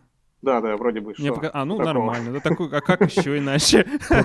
Поручение принять закон. А, при этом в положении о контрольном а, управлении администрации президента появляется а, пункт и право контролировать исполнение поручений вот, соответственно, и контролировать правительство, любые другие органы, то есть это все-таки оформляется в, в законе все равно. Вот, поэтому, да, да, разумеется, в неопатримониальных режимах э, неформальная сторона сильна, и она определяющая. Вот, но замерить ее каким образом, кроме экспертных инсайдерских источников, в общем... Ну или какие-то прокси-переменные э, пытаться найти, ну что ты и делаешь, наверное, в каком-то смысле. Ну, прокси, прокси это и есть переменные. Тоже верно, да. Вот, поэтому, да. То есть вот идея моя именно э, сравнить к, как на региональном уровне, который все-таки чуть поближе и на котором которые изучать чуть-чуть полегче, а, вот, посмотреть, как а, место в неформальной сети определяет, а, ну или не определяет, а как взаимосвязано с формальной. И, и там же еще действует, наверное, какой-то институт землячества, то есть э, он гораздо, ну, понятно, что есть питерский на федеральном уровне тоже, но все-таки это гораздо меньшая группа людей, а, а в регионе сильнее фактор почвы, и это тебе, наверное, тоже помогает, то есть можно смотреть просто, кто с кем связан, кто чей сын, брат и так далее. А если брать федеральное правительство, с этим гораздо сложнее. Да, но это то, что мы пытаемся сейчас сделать э, в еще одном проекте с Николаем Петровым. Мы как раз пытаемся э, федеральную элиту вот таким образом посмотреть, и у нас там большой, там 400 человек в выборке. Вот, то есть это вот э, сеть в 10 раз там превышающая там региональную. Вот, ну и там тоже мы высшего уровня чиновники, да, самые класса А. Да, да, да, да, да, да, да, да, да, да, да, да, да, да. Поэтому не знаю, я бы не сказал, что э, сам факт того, что я из Свердловской области, делает для меня какое-то исследование легче, потому что, еще раз, я не опираюсь ни на какие инсайдерские источники, кто с кем ходит в баню. Кто не, я, я, я не конкретно про тебя, я имел в виду, что, в принципе, региональные элиты, они более, ну, у них еще э, как бы более неформальные связи, что ли, чем, чем у федерации. То есть там вообще нет никаких социальных лифтов, они совсем набирают а... как бы у себя из региона родного. Да, вот в том-то и дело, что вообще не факт. Mm. Да, вот как раз-таки э, исследование по э, Оксфордскому фонду по нашей региональной элите показывает, что а, три, я замерял три сети, то есть у нас сменилось там три губернатора за время там, с 94 -го года по сегодняшний, да, то есть, и все три сети этих трех губернаторов очень разные. Wow. Вот, то есть, да, сеть Росселя это максимально, максимально переплетенно, все друг друга а, знали, работали буквально в нескольких организациях, да, люди. Мишарин, следующий губернатор, который уже был назначенцем, то есть не избираемый, а назначенный губернатор, он как раз-таки вообще э, мало кого притащил в регион. А, вот. то есть это не, это не из Москвы люди были? А, ну, Россель, разумеется, это наш. Э, Мишарин, он назначен из Москвы, разумеется, но а, человек, в общем-то, родившийся и начинавший строить карьеру в регионе, а затем уехавший в, ну, в РЖД а, и в правительство, и затем снова вернувшийся как бы сюда. То есть у него вот такие пути а, не самые простые, но смысл в том, что а, он и близко не смог построить того, что было у Росселя. То есть у него определенный маленький круг людей, с которыми, которые пришли с ним, работали в разных органах с ним, а, вот, но сеть была очень а, такая дисперсная и другие люди тоже не сильно были друг с другом связаны. То есть это получилась такая каракатица практически, которая там каждый связан как бы только с одним примерно. Вот. А, ну, так упрощенно, да, говорить. А вот э, сеть Куйвышева, это как раз-таки ведь не почвенник, э, это не человек, который вырос э, в Екатеринбурге, да, то есть это человек из Тюмени, э, вот, и, соответственно, как раз-таки э, его сеть просто на основе биографии выглядит такое, там, три облака – там первое облако это тюменские, то есть которые пришли вместе с ним. Второе облако это э, администрация Екатеринбурга, то есть те, кто раньше работали в администрации Екатеринбурга э, и перешли, соответственно, в администрацию губернатора, работали в правительство. Вот. И, и третье это те, кто работали уже давным-давно там с россельских, с времен в администрации губернатора. Вот, то есть три, три периода и три разных формы сети. А, а можешь чуть подробнее рассказать про конкретные сущности, которые ты кодируешь, то есть э, э, какие переменные ты вообще выделяешь и что ты, ну, что ты размечаешь, о чем ты спрашиваешь экспертов? Э, и на чем ты и пишешь да, код? Все технические нюансы тоже, это очень важно. Ну, код я пишу на R, Uh, вот, значит, что, uh, что типично вроде переменные... да, для political science. Uh, почему-то все пользуются R. Ну, наверное, да. Да, но хотя в UCL, в UCL мы, у меня был курс э, на стате. Mm. Есть, ну, в, на стате, в, конечно, но там сложнее, наверное, именно вот такой код написать. А, исключительно, ну, я, честно говоря, там небольшой специалист, мне кажется, там а, в большей степени ты можешь проводить статистический анализ, вот, а здесь ты можешь именно данные в любую форму привести, в какую тебе надо. Ну, визуализация вот. крутая. Ну, визуализация, да, разумеется. ggplot 2. вот, значит, э, переменные, которые в, в датасете я собираю, э, ну, там, это, соответственно, там, чиновник, э, год начала, год конца, то есть организация, город. то есть в какой организации он учился или работал с такого-то месяца, такого-то года по такой-то месяц такого-то года. Вот, соответственно, зачем код берет первую строчку, сравнивает ее со всеми остальными строчками и смотрит, что если человек пересекался до попадания в правительство или в администрацию губернатора с этим человеком, устанавливается связь. Потом берет вторую строчку, снова бежит по всему датафрейму, устанавливает связь и так далее. То есть у нас получается следующий датафрейм, где мы видим, кто с кем работал до попадания в правительство а, или в администрацию. Вот, соответственно, на основе этого датафрейма мы уже строим сеть. Вот. Ну, а, а если говорить про переменные, которые получаются, э, исходя из сетевого анализа, и которые можно сравнивать между различными э, периодами, ну, там базовая там, плотность связей, а, там, геодезическое расстояние, то есть э, сколько рукопожатий надо в среднем, чтобы одному человеку в этой сети достигнуть другого человека. Вот, диаметр э, сети, а, то есть э, как удалены два самых удаленных друг от друга актора. Вот. Ну и дальше, соответственно, там ядро, периферия, то есть мы видим, сколько человек составляет ядро, как плотно переплетены друг с другом люди в ядре, вот отсюда можно уже анализировать, а каким образом вот ядро функционирует, то есть в каких организациях они строили свои отношения и какие конфликты были между ними и так далее. Вот, соответственно, можно смотреть сообщество, э, можно ли выделить сообщество в сети. Вот как раз-таки отличие Росселя в том, что алгоритм, которым я пользовался, не нашел, э, то есть не смог разбить эту сеть вообще на сообщество. То есть это единое сообщество. Вот. А э, сети следующих губернаторов прекрасно разбивались на на несколько сообществ.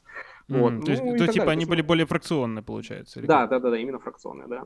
Вот. Ну и можно смотреть, соответственно, кто является брокерами между э, разными сообществами. Вот это, вот это очень интересно, конечно. Вот, но я не знаю, насколько это большой в этом прямо смысл, э, с учетом того, что мы строим только на биографическом анализе. Вот, э, если бы мы вот с э, экспертными позициями смотреть, вот здесь можно уже, да, действительно выявлять э, брокеров более как-то основательно. Вот, а, то, а тот факт, что они там, один работал с одним, а с другим, и при этом он является каким-то брокером, ну... И, и, знаю, и не, все неуставные отношения выпадают из этого анализа, да, тоже получается? Да-да-да, разумеется, да-да-да. То есть там да, рыбал... Да. Там... Вот, при экспертном опросе это можно добавить, да. Вот, э, при вот таком базовом подходе, который я использовал, это все выпадает. То есть это сразу надо оговариваться, что это там а, большое ограничение. А ты видишь какие-то перспективы, возможности доработать эту модель или там сделать ее комбинированной, качественной, количественной? Или ты считаешь, что это там более-менее, ну, как бы предел ее возможностей с текущими данными?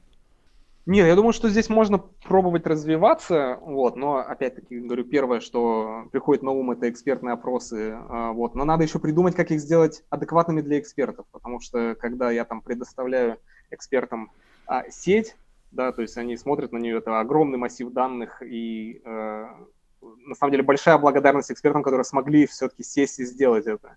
Вот, но надо как-то придумать, как это сделать проще для них. Вот, э, значит, э, но то, что мы делаем с Николаем Петровым э, и с Женей Ивановым из Высшей школы экономики, да, мы пытаемся все-таки внести здесь некое экспертное наше знание. Вот. Э, на мой взгляд, модель, конечно, теряет в объективности, но при этом все-таки чуть больше, наверное, отражает реальную картину. Вот. Эм, значит, что еще можно сделать? Эм, моя модель сейчас это просто вот э, граф, ну, математически можно сказать, что это невзвешенный граф, то есть на ребрах нету никаких весов. А, можно на ребра, а, ребра наделить определенными весами. А, чтобы отделять а, случайные пересечения. А, один учился с другим. Но это тоже экспертным, а, немножко произвольным способом будет, да, происходить? Нет, можно это сделать, можно это сделать вполне себе объективным а. способом. А, ну, то есть мы точно так же, мы смотрим, кто с кем работал, с кем, кто с кем учился, но на, на ребрах придаем веса по ну, определенным критериям. Например, а, если, ну, в зависимости от того, как долго они работали вместе, mm. например, или в зависимости от того, а, сколько раз они вообще пересекались.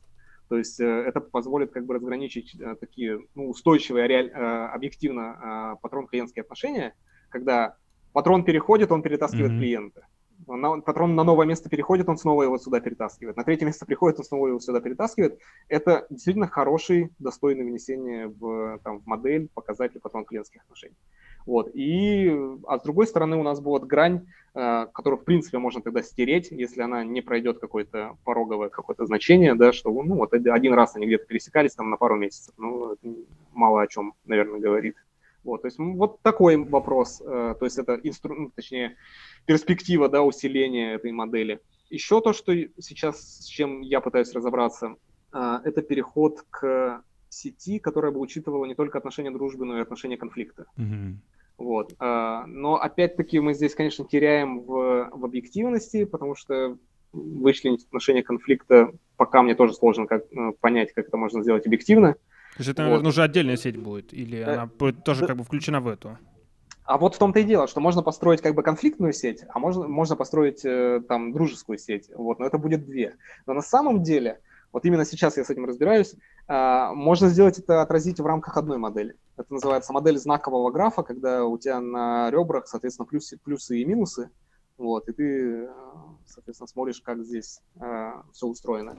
Вот, э, и Плюс вот такой модели, он в том, что в рамках э, теории знаковых графов а, есть эм, такой, эм, ну тоже, наверное, теория структурного баланса, вот, и э, любой треугольник, по сути, из любых связей, а, он может быть либо сбалансированным, либо не сбалансированным. Ну, там сбалансированный это когда все трое дружат. Вот это сбалансированный а, треугольник. То есть нет никаких оснований для того, чтобы поменять отношения внутри этого треугольника. То есть он кооперативный, можно с ним работать. То есть люди втроем работают над какой-то проблемой. А другой э, сбалансированный вариант это когда два дружат между собой и не дружат с третьим. То есть э, тоже здесь э, два человека спокойно работают, э, третий как бы отсечен. Вот. А есть несбалансированные треугольники. Это когда, допустим, э, все, все трое друг с другом враждуют. Вот. Ну, то есть, как бы здесь каким-то образом э, должно что-то измениться. То есть, э, либо там двое должны подружиться и, ну, скорее всего, двое должны подружиться и пойти против третьего. Вот, и так далее. То есть, вот четыре, ну, и четвертая модель, это получается, когда двое не дружат, так, как это, как это сказать? Я, я запутался немножко. ну, в общем, э, вот четвертая модель тоже это э, несбалансированные треугольники. И в сети можно смотреть, где у нас есть вот такие точки напряжения, такие треугольники напряжения, где ситуация может поменяться. А конфликтность определяется, вот. опять же, экспертным методом или количественным? Ну, я вижу только так пока. Скажи, пожалуйста, вот меня, меня, меня все волнует вопрос. А, а, я правильно в тебя понял, что ты в экспертов не включал, собственно, людей, наделенных как-то политической властью непосредственно? Или как? Или... Нет, то есть а вот почему? чиновников нет. Ну, к ним сложно получить, во-первых, доступ. Ну, ты, а... ты, ты пробовал или, в принципе, понятно сразу, что это, в общем, безнадежно? Я все-таки решил, я решил, да, что это будет, скорее всего, невозможно. Вот. Но плюс mm-hmm. ко всему, вы же понимаете, что а, словосочетание Оксфордский российский фонд, оно накладывает определенные а, сразу же сомнения со стороны таких потенциальных респондентов. Вот. Ну, ну, можно говорить об исследовании, но не говорить о том на... Нет, на это, это не этично. Это не этично? Не этично да, да. Вот, поэтому нет, я к таким респондентам доступа не имел, то есть люди, которые разбираются в региональной повестке, но власть не облечена. А академики? Тоже были, да, да. Угу. Но которые тоже занимаются регионом. И у тебя сильно изменилось представление вот э, на уровне, знаешь, вот э, субъективного какого-то понимания, что ли, политических процессов, да, ну вот если сейчас оставить вопрос про сетевой анализ, просто вот ты накапливая вот эту вот какую-то информацию из качественных интервью, не знаю, много у тебя их было или нет. Да вот в том-то вот... дело, большая, большая печаль в том, что э, у меня не было именно интервью, то есть это были опросы. А, вот, да, извини. А, угу. Да, да, да. То есть на самом деле вот э, попытка перейти к интервью была бы, э, то есть это то, что тоже можно сделать. Тогда бы, может быть, у меня и поменялось какое-то ощущение. А так, э, в принципе, то есть эксперты заполняли экспертную форму, вот, с кем-то мы там общались дополнительно, вот, но в целом я бы не сказал, что у меня как-то сильно поменялось, вот, но э, несколько экспертов меня, конечно, наталкивали на мысль, что, разумеется, это не учитывает э, там все возможные неформальные связи, потому что есть люди в регионе, которые завязаны на федералах, ну, вот, и, соответственно, они не связаны ни с кем как бы в регионе, кажутся отшельниками в сети, но на самом деле они имеют очень сильный неформальный вес, потому что они имеют протекцию в лице там, высших. У них есть крутой патрон в верхах. Да, да, да, да, за пределами региона. Вот. Ну вот, кстати, да, вот мы сейчас э, все как-то вот, знаешь, знаете, говорим в таком, может быть, слегка негативном, да, ключе про, хотя, может быть, и нет, но, в общем, э, мне просто довелось вот буквально недавно читать всякие, эм, скажем так, условно эм, рассматривающие клиента патронажные отношения как позитивное что-то, ну, какие-то работы, да, что, например, если есть прочная связь там федерального центра с регионами, и там, например, есть какие-то патрон-клиентские отношения, то, например, э, проще там централизовать государство, там, не знаю, этим даже объясняется недоформирование некоторых государств в связи с тем, что как бы вот э, был конфликт между, собственно, там региональными какими-то э, брокерами, э, патронажным каким-то центром и региональными элитами. Ну, Нет, хорошие, ну, это, вы это, хорошие это... вопросы задаете, потому что э, вопросы, которые меня тоже э, интересуют, но на которые у меня нету прямо вот, прямого ответа.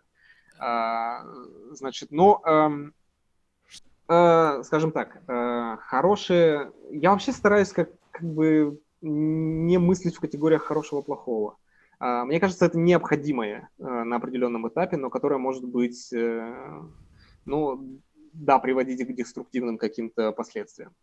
Вот. Э, и опять-таки, если мы посмотрим на случаи там, за пределами России, вот мы увидим, что, допустим, южнокорейское экономическое чудо, да, это во многом очень сильно построенное и зависимое от патронажных отношений в Южной Корее там, времен Пак Чон Хи.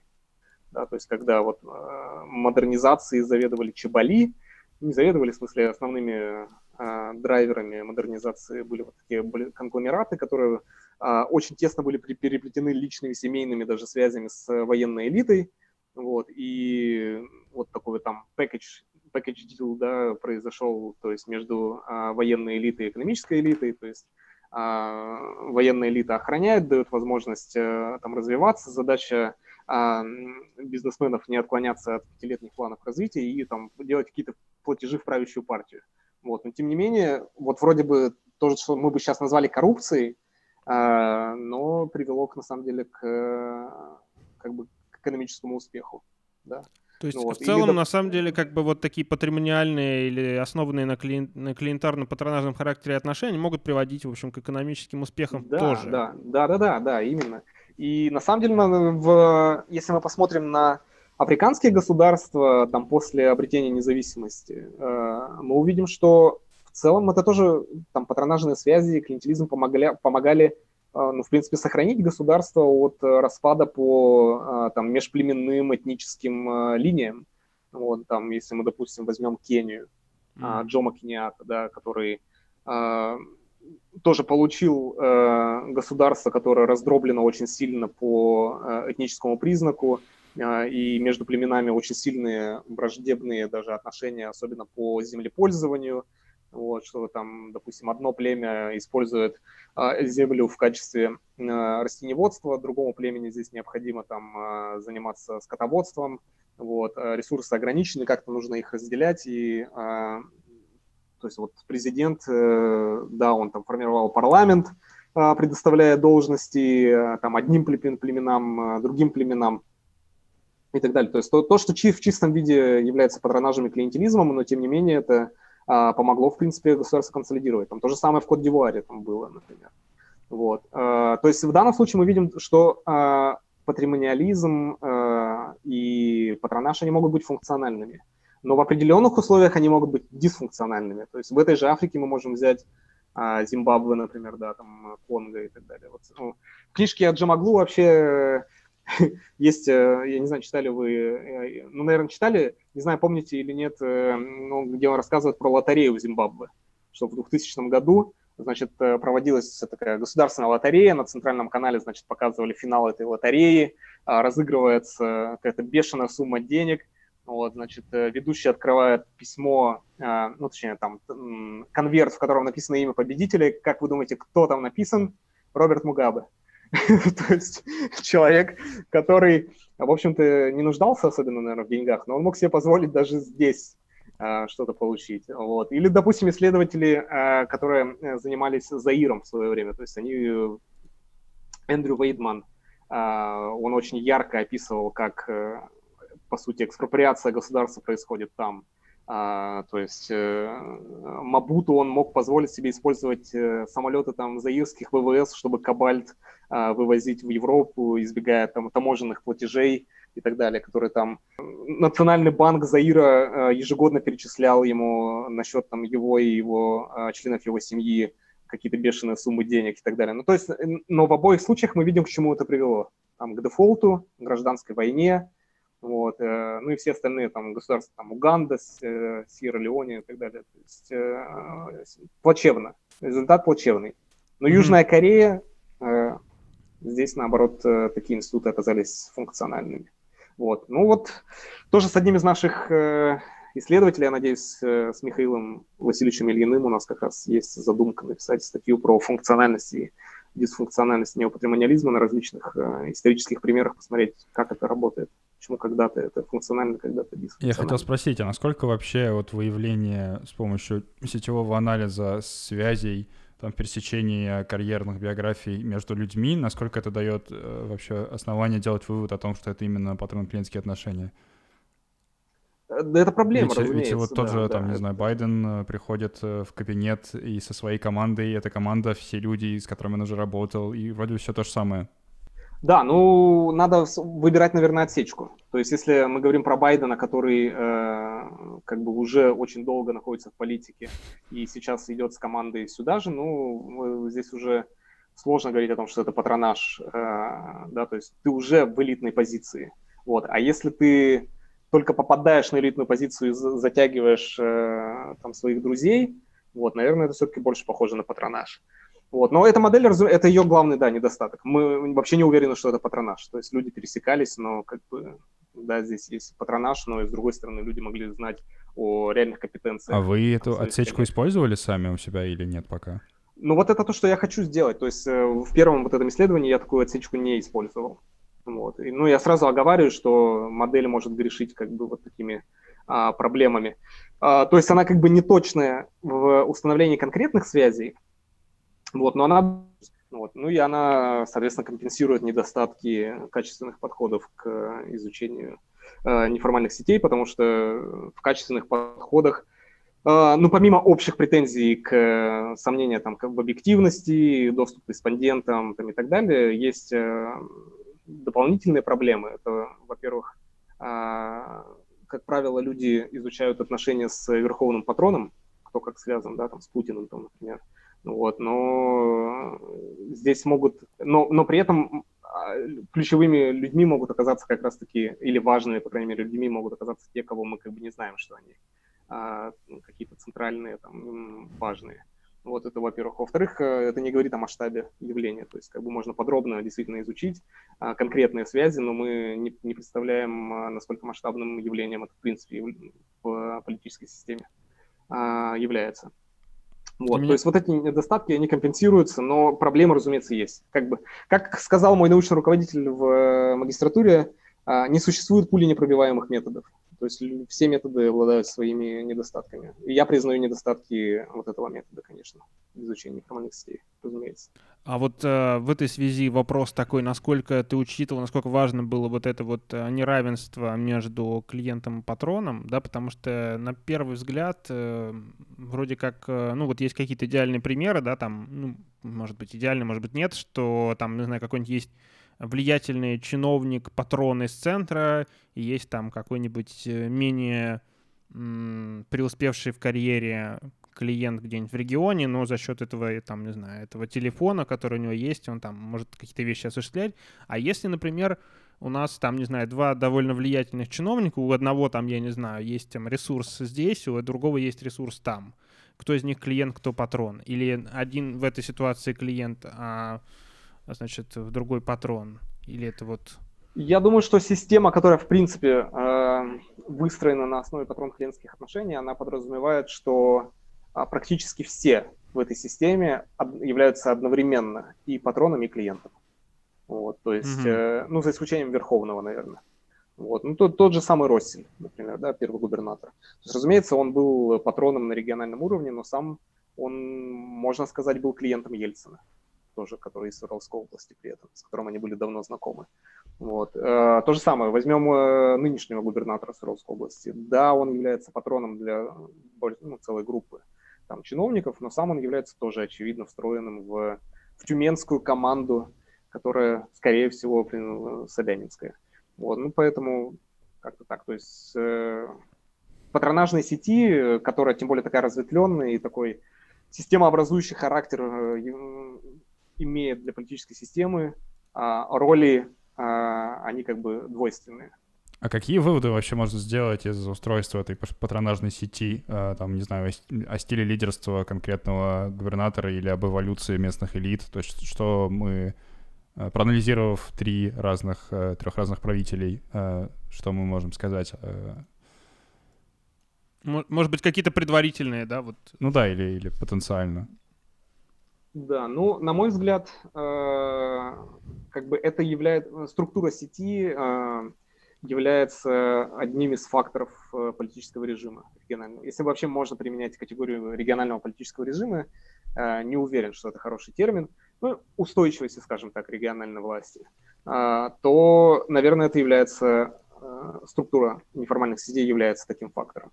То есть если мы посмотрим на Росселя, вот такая сплоченная очень структура, да, которая получилась вот таким абсолютно вроде бы а, таким внешним формализованным признаком а, и принципом, а, но вот мы видим, да, что у Росселя она именно такая. И при этом именно Росселю удалось, да, то есть он в, в когорте региональных тяжеловесов, да, там, которые традиционно у нас, там, Аман Тулеев, там,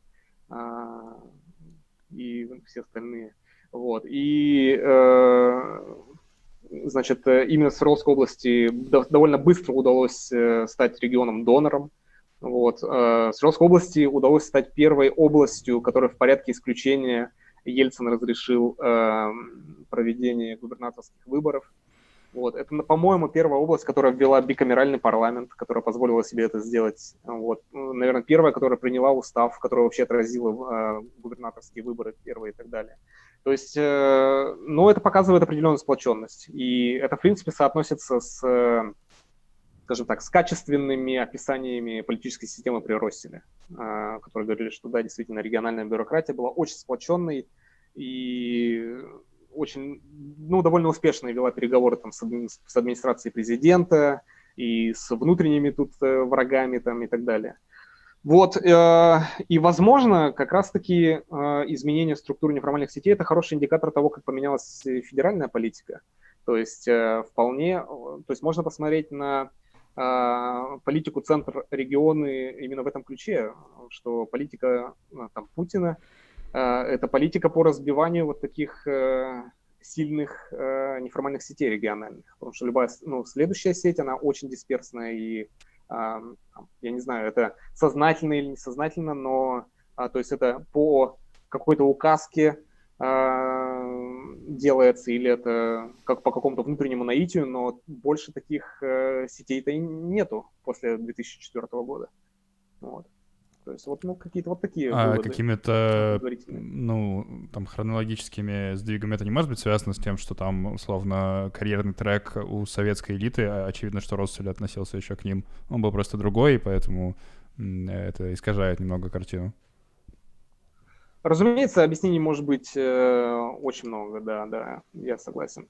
Вот, но, не знаю, я-то изначально смотрел это как э, э, Свердловская область мне была интересна не только потому, что как бы я из Свердловской области, а потому что это действительно такой был девиантный кейс, э, и который, в принципе, изучали люди, там, и даже на Западе изучали. Тот же самый Джеральд Тистер, у него есть статья про Свердловскую область, и в том же самом университетском колледже Лондона писалась диссертация про Росселя. И да-да-да, и там, и там э, авторы говорят о том, что успех предопределен неформальными сетями. Вот мне было интересно протестировать это количество. А в чем такой феномен Росселя вообще? Интересно.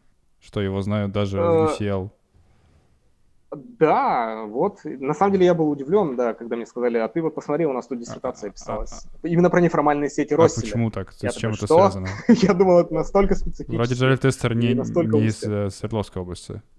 С, поэтому, ну, что, что подстегнуло его интерес, интересно было бы.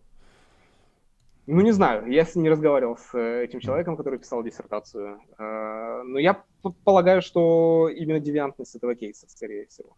А можешь Хотя... еще раз, вот, э, э, вот э, в двух словах, почему он выглядит настолько девиантным, что еще немного, и вот он попадет как бы в словарь, э, там, э, в западный словарь наряду со словами там компромат, перестройка, да, там, ну, я говорю, во-первых, это э, Свердловская область это первая область, в которой были проведены президентские выборы, ой, mm, губернаторские понял, выборы да. после принятия новой конституции, ну, новой, в смысле, конституции.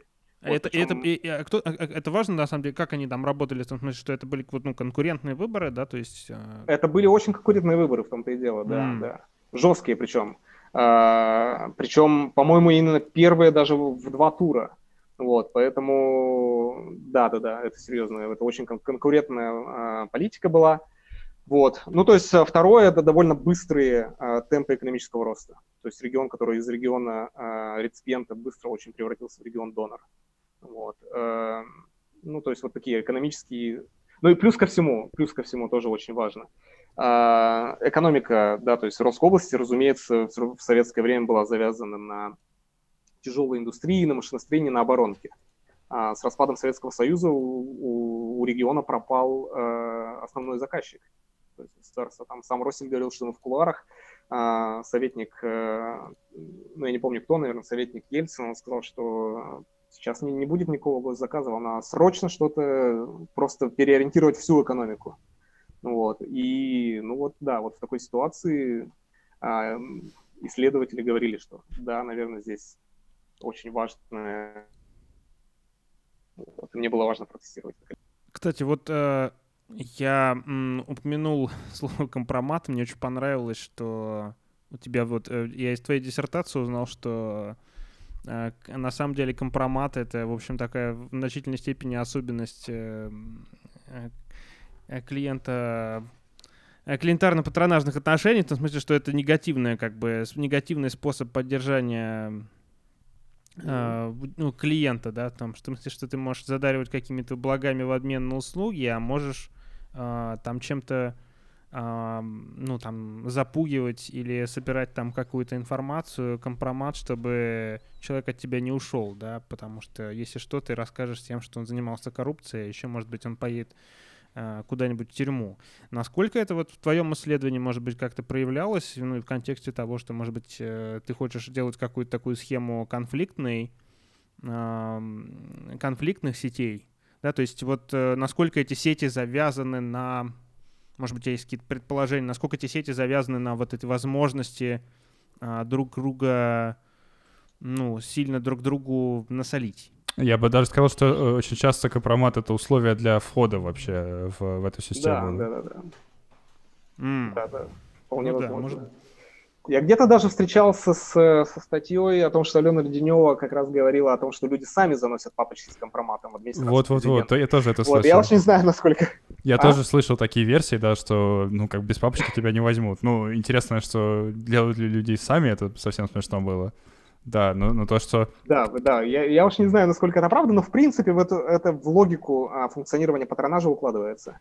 Ну, вот, точно так же, как, э, не знаю, у Симона Кордонского, по-моему, написано о том, что какую роль вообще бани и сауны играют в, а, в политической жизни.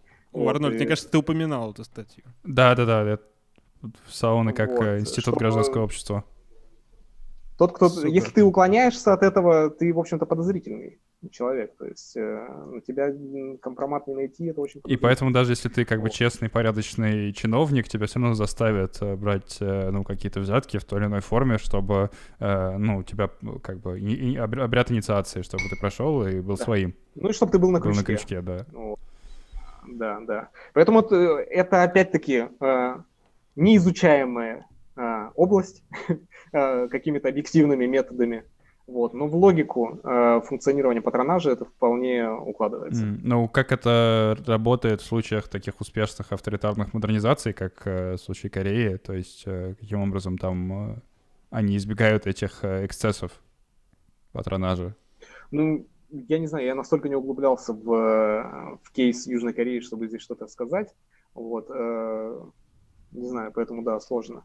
Просто на самом деле это тоже было из статьи Леденевой о том, что э, российская не статьи, точнее, это книга, а, по-моему, How Russia Really Works, mm. где она показывает, что в 90-е особенно политическая система была очень сильно завязана на компромате, и, по сути, она была даже институционализирована. Что, что там Александр Коржаков, соратник Ельцина, вот, был известен тем, что активно очень как раз-таки собирал компромат на чиновников, на элиту. Вот, поэтому... Сейчас все это переместилось в телеграм-канал и тоже процветает, как-то переживает вторую весну компроматные войны. Ну да, да, да. От вот. блатмейстеров к компроматмейстерам, короче. Туда и обратно. А... Разумеется, это не специфическое российское явление компромат. Да, вот в этой, в этой связи мне всегда интересовало, почему вот э, если вот, ну, как бы черный пиар, да, вот это все, вот оно как бы существует э, так или иначе в разных культурах, но почему именно компромат вошел вот э, в, в английский язык так как легко вроде бы? У ну, нас был какой-то особый масштаб этого явления? для меня это тоже секрет, на самом деле, потому что вот UCL у нас на одном из курсов как раз-таки рассказывали, что все вот такие черные технологии, они пришли из России. Ну, для меня это было немножко странно, честно говоря. Теперь еще тролли. Ну, а, да, да, но да. это, мне кажется, у Островского, э, который Аркадий, такая мысль была в книге там, «Изобретая Россию» или что-то такое, там, что вообще в 90-е это было время, когда э, и политтехнологии, и медийные технологии, там, э, типа манипуляции выборами, теле... активное использование телевизионной пропаганды, что вот какие-то такие вещи, ну, то есть созна... создание виртуальной реальности эм, было, были обкатаны в России. Ну, понятно, что это может быть натяжка какая-то, но да, что, что как бы еще тогда э, это был плацдарм для новых прорывных э, политтехнологий. Да, да. Ну вот я, честно говоря, не уверен, что компромат это исключительно э, какая-то российская. Точнее, я уверен, что очевидно нет. А, вот. Просто это очень хорошо вписывается в то, как э, система сама себя поддерживает, как она функционирует. То есть, э, если мы говорим про западные системы, компромат — это средство борьбы э, с соперниками, а здесь это средство поддержания патронажа. Вот, мне кажется, в этом может быть отличие. Да, это, это похоже, действительно, ключевое отличие. Я, правда, не знаю, как в других именно патримониальных режимах это работает. То есть, если там такая же история с папочкой... У меня не было сравнительного исследования, да, да. У меня не было сравнительного исследования, чтобы это сделать. Ну и сложно здесь провести какое-то сравнительное исследование, честно говоря, потому что даже у Леденева это опять-таки а, инсайдерская информация, которая то ли есть, то ли нет, а, непонятно. А... Да, вот насчет, насчет сравнений, вот мне на самом деле как раз хотелось тебя спросить, вот эм, понятно, что да, это невероятно сложно сравнивать, но все-таки а, вот ну, там, ты же, наверное, э, читал, да, там какие-то статьи квантификационные по сетям, по патримониализму, там, в Китае, э, вот я видел, что ты упоминал э, китайский какой-то кейс в этой связи. У тебя вот, может быть, какие-то наблюдения были, что вот там, не знаю, ты ожидал, что здесь повторится какой-то паттерн, который в китайской, китайской патронажной системе э, есть и вроде как есть у нас. Что-то такое было у тебя? Да нет, сложно сказать. На самом деле китайский кейс я изучал, потому что одна из исследований формальных сетей в авторитарных режимах, а, вот она была проведена, да, на примере Китая, там Франциско Келлер а, написала эту работу, и просто там очень хороший, э, очень хорошо показывается потенциал э, сетевого анализа, а, то есть можно на самом деле по сетевой позиции человека определить, э, войдет ли он в состав Политбюро через 10 лет. Вот она показывает, что как раз-таки очень сильная э, есть э, корреляция как раз-таки между сетевой позицией и будущими перспективами человека. Но это не очень, эм, скажем, это очень сильно отличается от российского кейса, потому что карьера в Китае, она делается в, рамках партии, то есть мы можем очень легко очертить границы, да, то есть вот взять всех партийных функционеров и там проследить их карьеру. Кто у нас выстрелит, непонятно. У нас нет такого бассейна вот единого, да, откуда кадры берутся. То есть все-таки они могут э, прийти там, из силовых ведомств, они могут прийти из бизнеса, они могут прийти из госслужбы с разных уровней. Вот, поэтому перекладывать там конкретно эти выводы на, на Россию не, ну, невозможно. Вот. С точки зрения паттернов, ну, как-то не знаю, пока у меня нет какой-то мысли прямо о том, чтобы вот я увидел что-то сильно разительно отличающееся. Э, тут, тут да. еще один вопрос. Э, это существование таких, э, как это называется, карманов эффективности, да, по-моему, в политической науке. Да, да, да. Вот да. Как, как бы какие-то условные оазисы, где не, как будто бы не существует патронклетских отношений. То есть они существуют, но как бы они существуют на уровне там руководителя какого-то ведомства, который берет под свое крыло своих подчиненных, а в остальном Э, это ведомство работает э, как, как, как бы в логике бюрократического, рационального KPI э, каких-то, да, то есть там хорошие профессионалы, которые разбираются там, например, в макроэкономической политике, и они не нацелены на, на изъятие и поиск ренты, а они действительно, ну, как бы вот...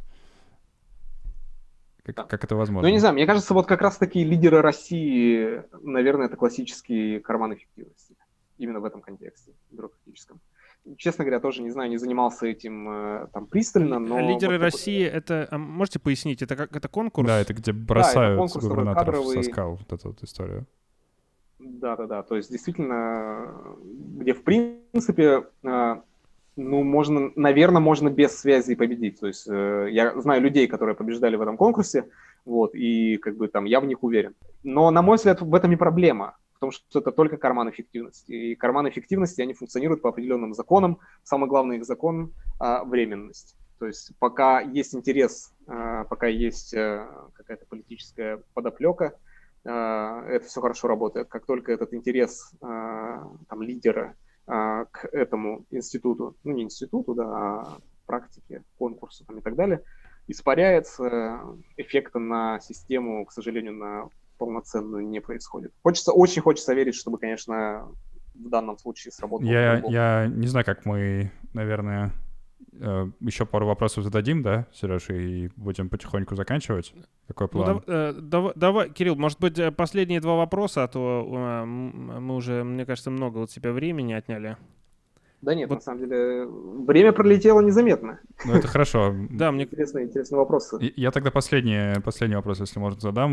Мне интересно про транзитологию. Ты вначале говорил, и что вся эта новые, новые школы исследования э, и концептуализация политических режимов появились как ответ на провал э, транзитологии, истории о том, что, извиняюсь за тавтологию, конец истории — Э, и победу западной либеральной демократии и так далее. И как э, какая-то обратная ответная реакция произошло, э, произошел поиск новых инструментов осмысления незападных обществ каких-то, и появилась тоже волна вот, вот этих попыток и дать мафиозное государство, гражданская экономика, неопатримониальный режимы и так далее.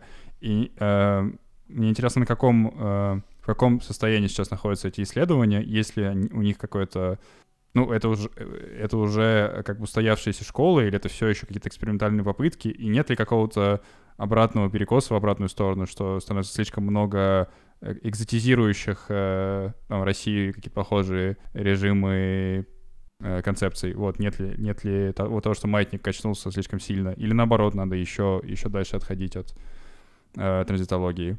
Mm-hmm. Не, на самом деле, вот то, в чем, о чем я и писал в диссертации, а, что концепция, сама по себе концепция неопатримониализма очень стала похожа на транзитологию а, в плане концептуального растяжения. То есть описываются страны очень-очень разные.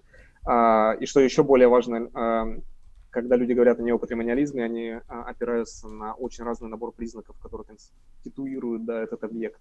Вот, поэтому, на мой взгляд, да, здесь нужно а, возвращаться к концепту самому по себе и его очищать, а, выделять определенное ядро, а, строить классификации и так далее. То есть он очень сильно, на мой взгляд, если мы говорим про концепцию непатримониализма, то она очень сильно стала описательной.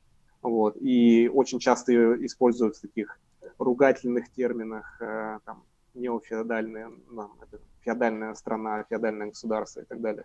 Нам надо по максимуму постараться избавиться от ругательств э, и... Описательные, то есть ты имел в виду оценочные, да?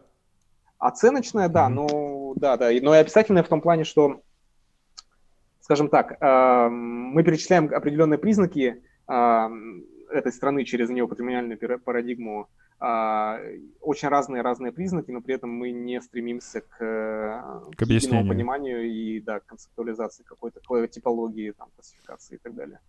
Вот. А, а в целом, если говорить про вообще набор-набор большой исследований неформальной экономики. И политики. И политики, да. Я бы не сказал, что сейчас такой прямо уж большой бум. Мне кажется, это на фазе роста еще, наверное, происходит.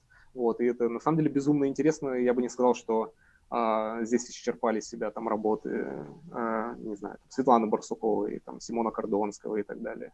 Вот, то есть э, это действительно новые какие-то инсайты. И вот моя-то была идея в том, что концепция неопатримониализма может служить неким таким объединяющим, наверное, ну, такой рамкой для всех вот этих разных аспектов. Потому что там Симон Кордонский, он там словной организацией общества занимается. А там Светлана Барсукова занимается неформальной экономикой. Все это, в принципе, встраивается в ну, в принципы функционирования такого типа доминирования, э, как неопатримониальный тип доминирования. То есть пока, на мой взгляд, очень сильно лоскутное такое вот поле, которое разные такие ad-hoc э, элементы реальности описывает. Угу. Ну да, вот действительно я тоже заметил, что такие исследования не очень хорошо справляются с объяснением какой-то практики, особенно новой практики, которая до этого была не видна вообще в социологии, например но какой-то общей картины э, дать не получается. Но с другой стороны, может быть, она и не нужна, может быть, эта идея единой теории, она и, в принципе, устаревшая, нет? Может быть, э, вполне, да, может быть, на самом деле. То есть мы пока еще не знаем. Не случайно. Будем следить. Да, да. Я, наверное, тогда задам э, последний вопрос, оттолкнувшись от того, что, может быть, Арнольд сказал. Вот э, в связи вот с этой вот э, дискуссией вокруг э, транзитологии, вот насколько я понимаю, да, что вот основная претензия была в такой эволюционность этой схемы, да, что есть некая, могут быть задержки развития, но, в общем, как бы бюрократическая демократия, она вот в той или иной степени неизбежна, вопрос времени, да, вот некая, некая формационность, да, этой схемы. Вот. И вроде как, да, там патримониальная, а, а, неопатримониальная концепция, она нам говорит нечто иное, да, что, в общем, это какой-то режим, который здесь серьез как бы надолго. Опять же, если я сейчас говорю что-то не так, э, поправь. Вот, а, всерьез и надолго. И, соответственно, что со всем этим делать, да, то есть э, если все-таки говорить о какой-то эволюционности, да, то, например, видишь ли ты какие-то может быть, теории или точки, скажем так, разрыва с этой как бы, патримониальной схемы, да, то есть, условно, а, когда режимы, основанные на личных связях, могут перестать э, быть э, таковыми. Э, наверное, большой вопрос для mm-hmm. последнего, ну вот я пытался как-то. Да-да-да. На самом деле, если говорить про концепцию, если про неопатримониализм говорить как концепцию, на мой взгляд, вот именно этот пункт это самый слабый пункт э, концепции неопремиализма, потому что а, ну, ученые фиксируются на том, что это очень устойчивый, э, очень устойчивая система, вот, и непонятно, как она должна меняться.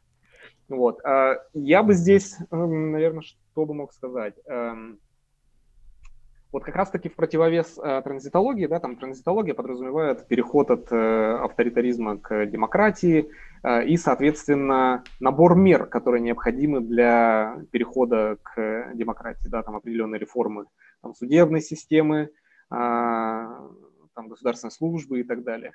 Э, но когда мы не учитываем э, неформальные практики, э, как бы и жизнь на Земле, э, то как правило, такие нормы, которые октраюются, да, переносятся там просто с запада, там, извне, они перевариваются в новую кашу неформальных практик, если мы не учитываем, да, как э, жизнь существовала до этого.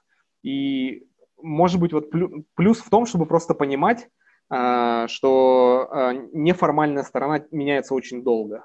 И мне кажется, что то есть нормы, которые там формальные, их можно за, за ночь изменить, а неформальная сторона будет меняться очень долго.